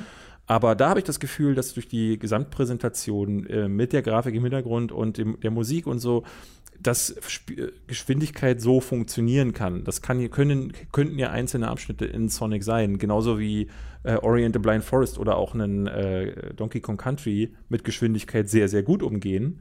Ähm, Donkey Kong Country ist dabei ja sehr fordernd zum Teil, also funktioniert auch Ja, als ja. Jump'n'Run. Und in Donkey Kong Country finde ich auch, da ist diese Trägheit, diese anprogrammierte Trägheit, die Sonic ja hat, durch die Physik, die äh, meiner Ansicht nach ähm, dem Spiel überhaupt nicht gut tut, denn du kannst nicht schnell sein, kannst aber auch nicht langsam sein, weil es dann so träge ist und das funktioniert in denen, also gerade in Ori und in Don- Donkey Kong so viel besser. Da würde ich mir halt einfach mal wünschen, ähm, dass ein Sonic käme, das sich an moderne Muster äh, anpasst, statt immer wieder das alte Spiel nachzureichen oder 3D-Spiele äh, zu programmieren, wie jetzt zuletzt dieses Sonic Boom, was katastrophale Wertungen bekommen hat. Ich, äh, aber das finde ich so faszinierend, dass du, wenn ein 2D-Sonic kommt, ist es halt immer dieses, ne, wir orientieren uns am alten Mhm. Sonic 4, war es ja, glaube ich, was auch so in die Richtung ging, Genau, ja. was die Leute, glaube ich, so gar nicht mochten, ähm, weil sich furchtbar angefühlt haben soll. Ich habe es aber selbst nie gespielt. Ähm, und bei den 3D-Sonics habe ich immer das Gefühl, okay, wir probieren mal ganz wild was anderes und dann kommt halt sowas wie diese Werwolfsnummer bei raus, äh, die dann halt, also das ist dann auch nur so ein, so ein, so ein Abklatsch, nichts Durchdachtes. Also man merkt, dass die Entwickler ganz oft nicht wussten, okay, wir haben Sonic, aber was machen wir mit ihm? Also das Beste, was dabei Genau. rumkam, finde ich, war dann Sonic äh, All-Stars Racing Transformed, was ein richtig gutes Kartspiel ist, in dem mehr, sehr, sehr merkwürdige Charaktere drin mitfahren. Fährst ja mit Wreck-It Ralph oder sowas. Mhm. Oder kannst auf dem PC mit, dem, mit Team Fortress kannst du da spielen. In, Im Sonic All-Stars Racing. Das ist mega weird. Ähm, aber ich finde es halt trotzdem irgendwie faszinierend, dem so zuzusehen, wenn auch immer so ein bisschen eher von der Distanz, weil ich halt diese nostalgische Verbindung zu Sonic nicht habe. Aber es ist irgendwie immer ganz witzig zu sehen, ah, okay, was kommt jetzt? Okay, jetzt kommt mal wieder so ein, so ein Nostalgie-Ding, äh, was, bei dem ich aber das Gefühl habe, dass da ganz viele Leute sehr, sich sehr, sehr, sehr drauf freuen. Und auch bei den Gameplay-Szenen, die bisher veröffentlicht wurden, sehr optimistisch sind, dass das so ein Sonic wird, was sie haben wollen, aber das ist dann halt nicht das Sonic äh, oder ein Sonic, was, was du jetzt spielen wollen Ja, Oder was in der Masse auch ankommt. Ich habe wirklich das Gefühl, dass anders als ein Mario, der jetzt mit dem neuesten Teil auch wieder ganz viele Leute erreichen wird, weil selbst ich, der heutzutage sagen würde, Jump'n'Runs würde ich mir jetzt nicht zwingend kaufen. Bei dem äh, Rayman Legends habe ich zwar auch zugegriffen, aber da hat einfach das gesamte audiovisuelle Paket auch gepasst und so und ähm, aber Jump'n'Runs gibt es ja nicht mehr viel, aber das neue Mario sieht halt einfach wieder äh, super aus. Ja. Ne? Und du hast halt bei Sonic immer das Gefühl, ähm, jeden Moment könnte es aus sein. Irgendwann wird der Stecker gezogen, weil ähm, diese Zielgruppe an Fans, die sagen, noch sagen können, äh, oh, damals habe ich ja, die wird natürlich immer kleiner. Also die Leute, die noch diese Nostalgie empfinden, gibt es ja dann auch irgendwann nicht mehr. Ähm, weil die dann in der Generation groß geworden sind, wo halt Sonic 2006, das äh, wirklich eins der schlechtesten. Spiele, äh, äh, der erste Titel war, mit dem sie möglicherweise in, äh, äh, Ja, ja. Das, äh, dem sollte man eigentlich entgegenwirken, indem man sagt so, ey, wir machen mal eine Modernisierung. So, es geht ja, geht, geht ja dieses Jahr gerade, der Trend wird ja fortgesetzt mit Zelda und mit Resident Evil, wo Marken nochmal komplett überdacht wurden und wo es ein wahnsinniger äh, Top-Erfolg geworden ist. Also nicht, nicht nur verk äh, vom Verkauf her, sondern wo ich halt einfach sage, Zelda und Resident Evil waren nie so gut wie jetzt. Ähm, und das finde ich einfach fantastisch, äh, dass da jetzt auch mit God of War äh, ist nochmal so ein Umdenken da. Und warum nicht auch mit Sonic? Mhm. Wobei zwei Punkte dazu. Also äh, zumindest in ihrer Medienwirkung waren sie super smart bei Sonic, indem sie Sonic einfach zu so einem Meme-Charakter auf Twitter und so haben werden lassen, der Mhm. sich ständig selbst verarscht. Also da gehen sie schon ganz gut mit ihrer Vergangenheit um, glaube ich. Also das scheint ja zu funktionieren. Äh, und das andere, was mir da gerade eingefallen ist, ist Crash Bandicoot. Diese Trilogy verkauft sich wahnsinnig gut gerade. Und Crash Bandicoot würden, würde, glaube ich, jetzt niemand als die Spitze der Jump'n'Run-Kunst ja. bezeichnen. Das sind eigentlich auch so Spiele, die ähm, sehr ihrer Zeit verhaftet sind, die sehr auf Nostalgie äh, ähm, anpeilen, bei denen ich mir aber gar nicht vorstellen kann, dass all die Leute, die sich das gerade kaufen, das damals wirklich gespielt haben. Nee. Äh, und ich, da scheinen ja ganz viele Leute Spaß mit dran zu haben, aber äh, Robin ging es ja so, der hat ja im Podcast äh, sehr darüber gerantet, äh, weil er halt der Meinung ist, äh, ähnlich wie du gerade bei Sonic, dass das einfach keine guten Spiele mehr sind. Habe ich auch mehrfach so gelesen. hart frustig äh, einfach nur ist und schon zu schwer und zwar auf eine unfaire Art und Weise.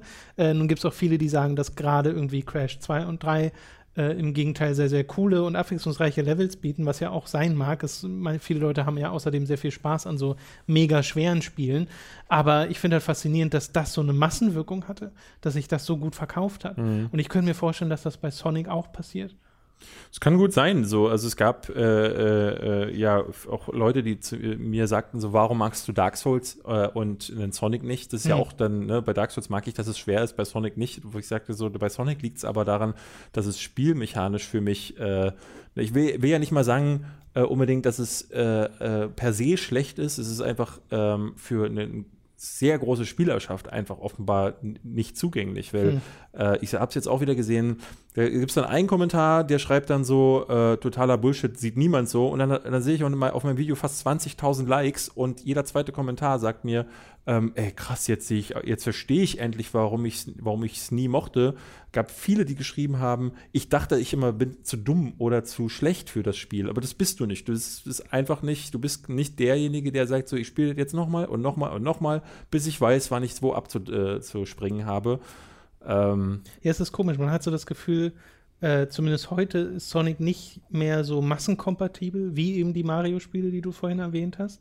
Ähm, damals war es ja aber wirklich ein, ein, echter Konkurrent für Mario, äh, was Verkaufszahlen und sowas. Es war angeht. viel, viel das Marketing, viel auch die Figur. Ich habe ganz viele auch Kommentare gelesen, die meinten so, ich mochte Sonic nie, aber ich mochte den Charakter immer. Ich mochte mhm. immer die Figur, ich mochte das Design und das ist schon dieses edgy, dieses äh, ja, ja. Ähm, Attitude-Verhalten. Ja, genau. ne? das, ist, äh, das ist schon richtig. ähm, das kann man auch gerne mögen und da hat natürlich auch so ein bisschen die Zeichentrickserie so hat bei vielen auch gewirkt oder die, die vielen Comics, mhm. glaube ich, glaube ich sehr gerne, dass man da auch seinen Spaß mit haben. Ja, also ja, auch ja. da, wie bei Hellblade, ich gönne jedem, habt euren Spaß, ich habe ihn leider nicht und deswegen kann ich bei Sonic Mania nur sagen, so. ich bin da nicht für zu haben. So, so ist das halt manchmal.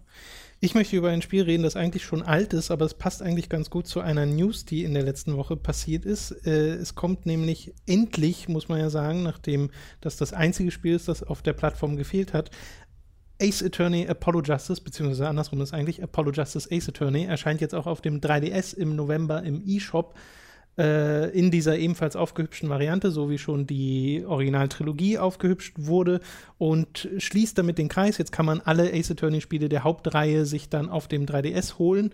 Es gibt sie ja auch auf iOS und es gibt auf Android zumindest ein paar davon, aber nicht alle, ähm, falls man jetzt keinen 3DS hat. Äh, und dass ich Fan von Ace Attorney bin, das, äh, das ist ja schon lange bekannt. Aber ich habe noch nicht mal annähernd alle diese Spiele gespielt. Also diese Trilogie kenne ich jetzt eine Weile. Und vor allem den ersten Teil, den, das allererste Ace Attorney habe ich, glaube ich, 2009 zum ersten Mal gespielt. Also schon wirklich von einer ganzen Weile.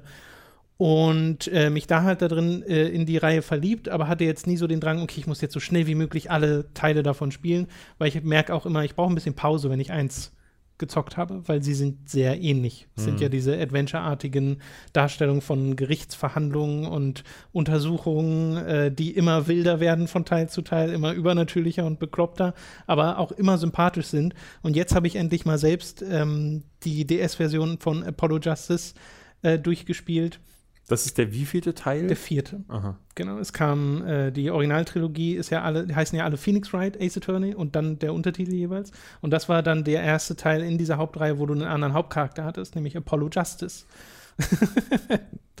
der und die Kritik, die mu muss sich dieses Spiel gefallen lassen, ist im Wesentlichen eigentlich nur Phoenix Wright in einem roten, in einer roten Weste und mit einer leicht anderen Frisur. Also charakterlich sind die sich einfach sehr, sehr ähnlich. Äh, auf das geht die Reihe später, äh, soweit ich weiß, noch mal ein bisschen mehr ein. Aber ähm, das Ganze hat mich ein bisschen erinnert an die Art und Weise, wie Kojima in Metal Gear Solid 2 mit seinen Charakteren umgegangen ist, wo du plötzlich einen neuen Charakter hattest und viele Leute haben sich ja da so, waren ja total pisst, dass das jetzt Raiden ist und nicht mehr Snake. Und ich glaube, zu Release von Apollo Justice war das auch so, wurde das auch so ein bisschen gehandhabt als so, okay, so ein bisschen das schwarze Schaf der, der, der Reihe, äh, was qualitativ überhaupt nicht hinkommt. Das ist mindestens genauso gut, wenn nicht sogar besser als die meisten äh, äh, anderen Ace Attorney-Spiele. Und ich hatte da mega viel Freude dran und war sehr fasziniert davon, wie sie Phoenix Wright eingebunden haben, der hier so einen Nebencharakter einnimmt mhm. und so mhm. ein bisschen ein Mysterium bekommt. Und es spielt ja auch irgendwie sieben Jahre nach, dem Orgi äh, nach der Originaltrilogie. Das heißt, da ist ganz viel passiert, was du nicht weißt, wo, was dann am Ende des Spiels ähm, aufgegriffen wird. Und das rauszufinden, da hatte ich einfach mega viel Freude dran. Äh, generell gibt es hier keinen einzigen Fall, den ich so wirklich, den, der Durchhänger war. Weil das hatte ich gerade bei Phoenix Wright 2 und 3. Da gibt es so einzelne Fälle, bei denen ich mir dachte, okay, die hätten deutlich kürzer sein können oder man hätte sie auch ganz lassen können. Und hier war ich von Anfang bis Ende dabei und den letzten Fall finde ich ist einer der besten der ganzen Reihe, weil sie spielerisch sich auch ein bisschen was einfallen lassen. Ansonsten ist ja der spielerische Aspekt, den man hier hat, dass Apollo in der Lage ist, ähm, bei Zeugenaussagen zu merken, wenn die gerade irgendwie ins Schwitzen geraten oder irgendwelche Angewohnheiten haben. Also ihr müsst euch vorstellen, David sitzt gerade vor mir und äh, David fummelt immer an so Papierdingern rum und Apollo würde jetzt sagen, Gotcha! und würde dann so raufzoomen auf deine Finger, wie sie, die, wie sie gerade das Papier ne? und sagen dann, ja, ich habe genau gesehen, dass du bei der Aussage gerade da am Papier rumgefummelt hast und aus irgendeinem Grund gibt der Zeuge das dann immer sofort zu und sagt, hä, was? Nein, also äh, ja, vielleicht habe ich gelogen. also du musst es dann nicht mal selber deuten, so wie bei einem LA doch, Noir. Achso, doch. Äh, doch, du musst es selber deuten. Du hast quasi die Zeugenaussagen, die meist in so fünf oder vier Aussagen gesplittet sind. Ähm, und hast dann bei jeder die Möglichkeit zu sagen, okay, die gucke ich mir jetzt genauer an. Und hm. dann zoomt es halt so rauf auf den Charakter und dann kannst du dir bestimmte, kannst du so den Charakter dir angucken, während er das sagt. Und bei bestimmten Aussagen passiert dann halt irgendwas. Und es ist dann wirklich sowas, dass sich irgendwie Schweiß bildet unter mhm. den Achseln oder der so mit dem Auge zuckt. Und das musst du halt erkennen und sagen dann Gacha.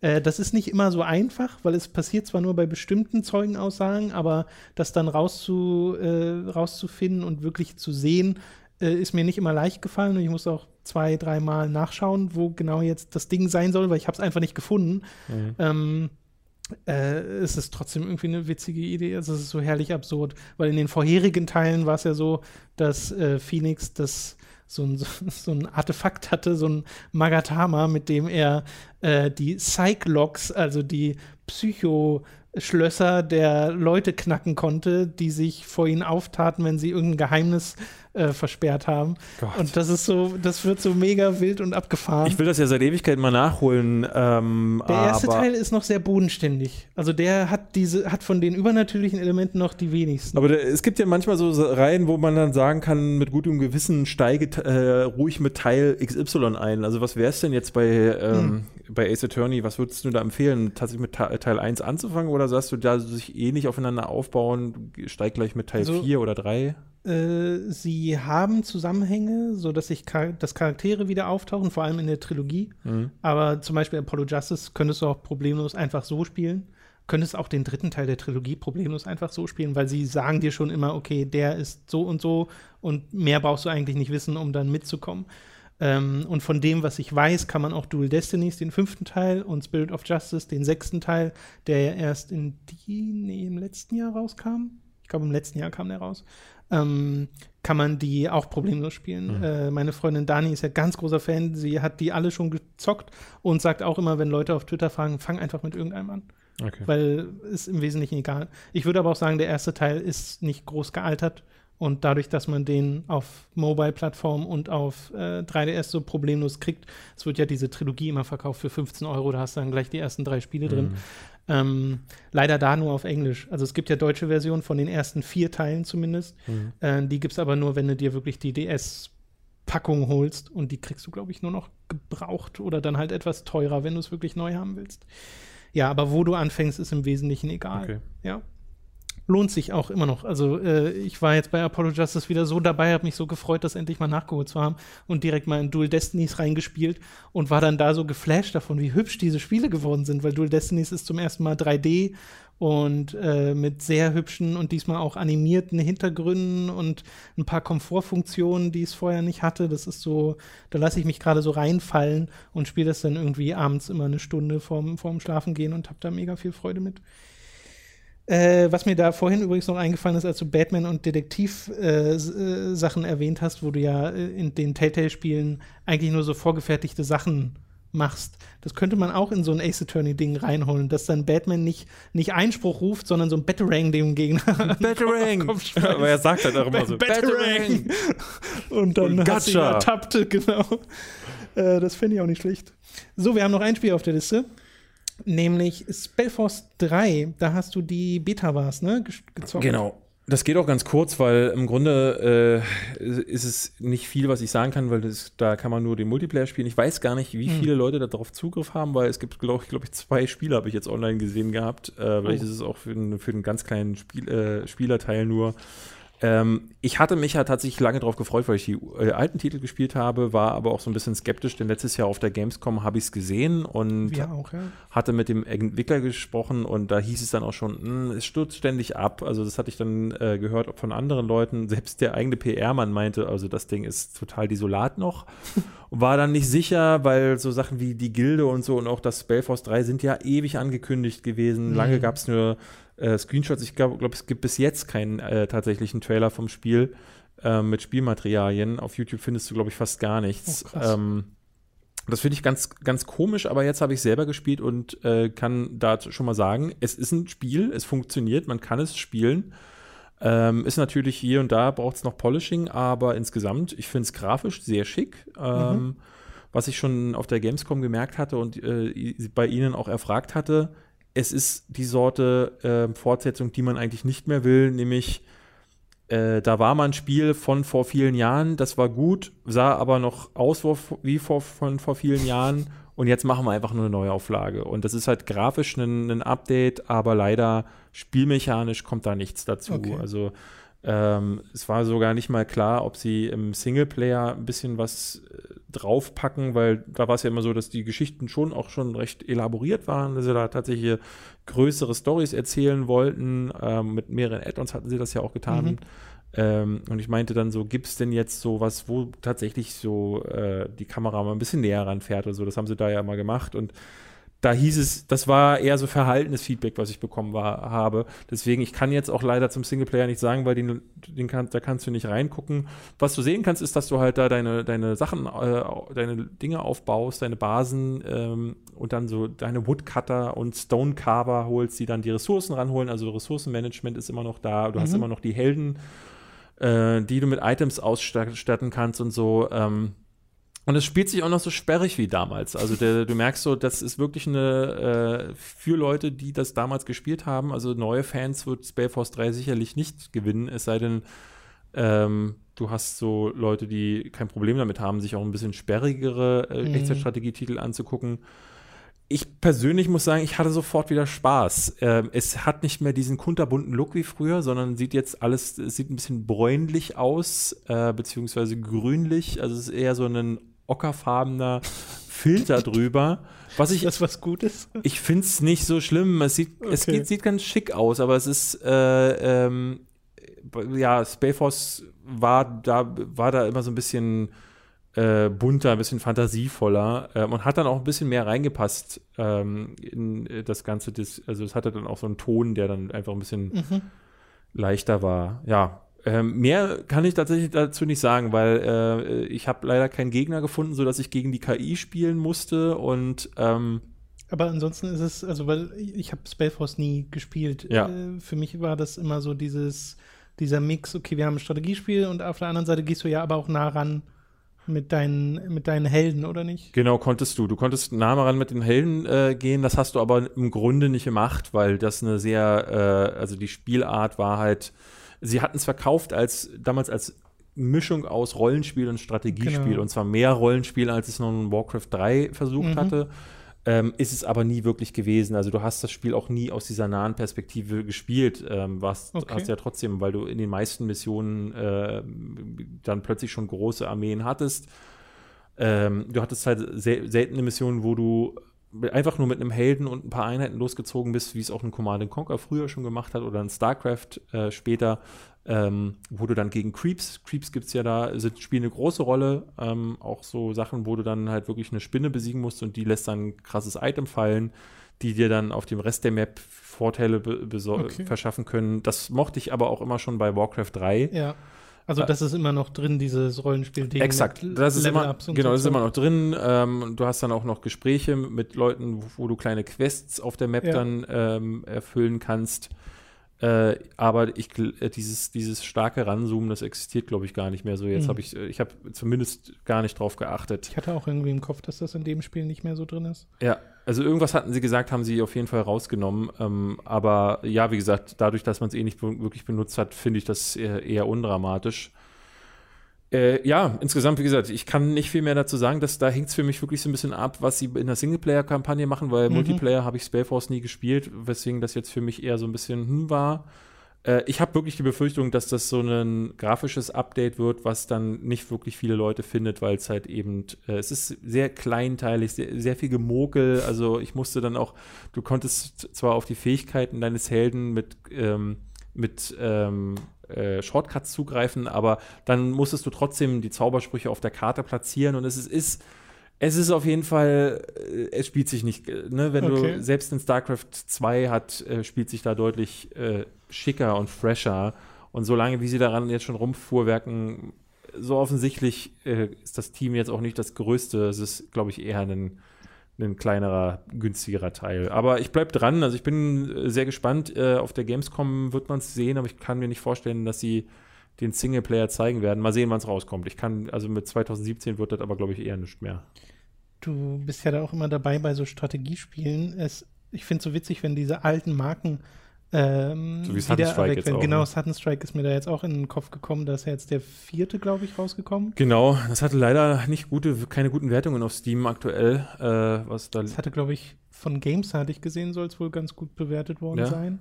Äh, habe jetzt aber mich auch nicht groß informiert, weil ich auch da die vorherigen Teile nicht gespielt Ich habe. auch nicht. Also ich bin äh, bei Sudden Strike immer abgeschreckt worden wegen diesem realistischen Ansatz. Es Mhm. soll ja trotzdem auch immer noch ein äh, Strategietitel sein, das äh, auf Schnell und Spaß ausgelegt ist, aber Mhm. da ist es dann tatsächlich auch so, wenn du mit deinen Versorgungsfahrzeugen nicht die Front aufmunitionierst, dann war es das halt dann Ja. irgendwann. Also äh, einfach ein Kästchen um deine Panzer ziehen und dann in die gegnerische Basis, das ist da leider nicht. Ähm, das mag viele faszinieren, war, hat mich aber immer eher abgeschreckt. Ich habe es aber auch nie probiert. Wie war das? Hattest du Dawn of War gezockt? Ja, habe ich abgebrochen in der Mitte. Abgebrochen, okay.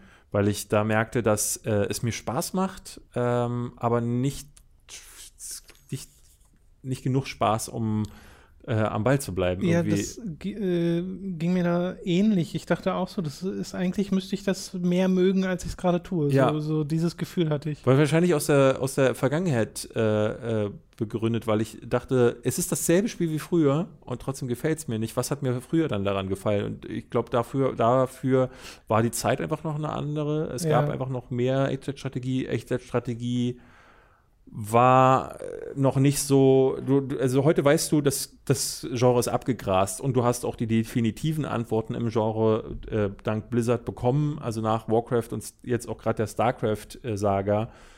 Da gibt es nichts mehr. Company of Heroes hat dann noch mal ein bisschen was gemacht gehabt, äh, was die Inszenierung äh, äh, anbetraf und Dawn of War hat mir auch schon alles gezeigt und was sie mir jetzt zeigen, ist das, was sie mir schon mal gezeigt hatten.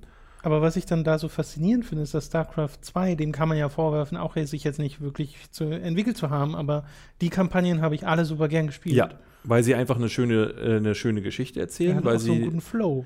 Das ist ein guter Flow. Sie haben aber auch ganz viele Ideen immer drin. So mit äh, äh, jetzt bei den Zerg waren es die, die Sachen, wo du dann hier kleine Missionen erfüllen konntest und dann hast du dann die Gene mitgebracht, genau, die du dann in, Mutationen dann. äh, im ja. DNA-Pool konntest du sie dann in die Mutationen umwandeln und so. Das bietet Dawn of War nicht. Und es hat wieder so eine Geschichte, die mich überhaupt nicht interessiert. Die hat catch mich gar nicht, weil diese Charaktere mir alle scheißegal sind.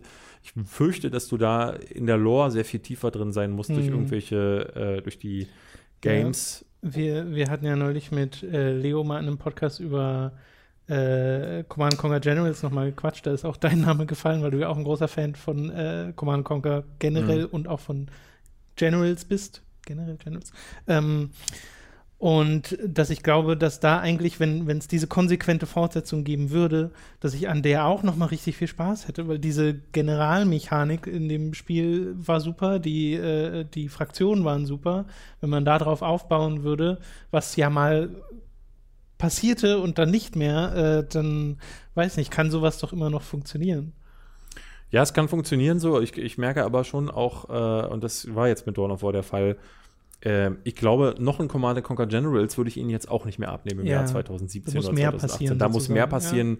Äh, da hätte ich dann gerne ähm, ah, tatsächlich, ich würde mir, wenn jetzt heute einer sagen würde, ich mache Command Conquer 5 äh, mit diesen, ähm, mit diesen FMWs wieder, allerdings müssten die schon, ne, das hatten sie ja bei Command Conquer 4 gemacht, ähm, dass sie da sich dachten, ach, wir machen das wieder wie damals in Teil 3, ähm, da Ja. haben sie es uns abgenommen. Da eben nicht mehr, weil es dann einfach nicht mehr zeitgemäß war. Und da habe ich dann mir gewünscht, dass sie einfach ähm, mehr machen, als einfach nur die Geschichte irgendwie zu Ende. Weil da wollte ich dann schon ernst genommen werden als Fan der Reihe.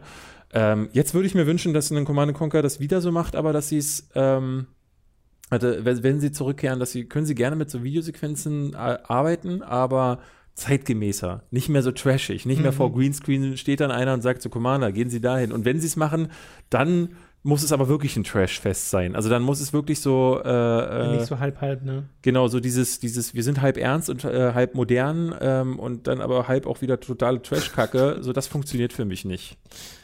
Ja, ja, also ich bin ja der festen Überzeugung, das äh, muss irgendwann zurückkommen. Also dieses, irgendwann wird EA ein Spiel ankündigen, was Command Conquer heißt und nichts anderes. Und es wird ein Reboot sein dieser Reihe. Äh, und glaub, dann am dafür- Ende ein Ego-Shooter Ich wahrscheinlich. glaube, dafür ist die Reihe, ich glaube, das Genre ist, glaube ich, einfach zu durch. Also ich glaube, das wirft nicht mehr genug ab, wenn du nicht gerade StarCraft heißt. Und selbst das verkauft sich ja nicht in solchen Maßen, dass du sagen würdest, also ich kann mir nicht vorstellen, wir hatten ja schon mal im äh, Spiele, äh, Mhm. die besten Spiele der letzten Jahrzehnts irgendwie drüber gesprochen, dass ein Warcraft 4 für mich sehr unwahrscheinlich ist, weil ich einfach vermute, dass sie sagen werden, das das lohnt da nicht, so nach dem Motto. lohnt nicht, ist Quatsch. Ja, ich will halt immer noch hoffen, David, deswegen. Ich will sie dir aber gerne kaputt reden, deine Okay, Hoffnung. Na gut. Du lass mich doch. Dann, dann bin ich jetzt deprimiert äh, und du darfst noch über eine äh, Serie reden, wenn du denn möchtest. Ich glaube, wir sind jetzt zeitlich schon ganz gut dabei, oder? Wie weit sind wir? Oh ja, wir sind ja schon bei anderthalb Stunden. Ja gut, äh, wenn du meinst, dass, äh, das, das sprengt den Rahmen, dann können wir es an der Stelle. Äh, ich weiß ja nicht, nächste Woche ist Robin dann auch, doch auch wieder nicht da, ne? Äh, genau, Montag ist er nicht da. Wir hatten überlegt, ob wir es auch Dienstag machen, aber wenn du gerne nochmal vorbeischauen willst, dann machen wir es einfach nochmal so. Äh, also ich hätte jetzt sonst noch über Preacher geredet, aber wir sind jetzt mitten in der Staffel. Ähm, ich kann da auch, wenn in den nächsten Folgen nochmal drüber sprechen. Aber ich glaube, heute, heute macht es nicht mehr viel Okay. Sinn. Dann komme ich einfach nochmal wieder demnächst. Genau, dann holen wir dich demnächst einfach wieder in den Podcast und ich bedanke mich sehr dafür, dass du heute zu Gast warst und äh, Robin vertreten hast und seine Rolle eingenommen hast als der Sonic-hassende Typ Ja, zu meiner Linken. äh, der Sonic-hassende Typ zu meiner Linken. Ne, ne, ne, ne. Ich wollte gerade sagen, was war denn das gerade? Die Melodie kam mir bekannt vor. Ja. Bulli-Parade. Äh, gut, bevor wir uns verabschieden, wird es jetzt erstmal Zeit für das beste Feature nach Robins famosen Formel 1 Fest. Wir bedanken uns jetzt nämlich bei unseren Podcast-Produzenten.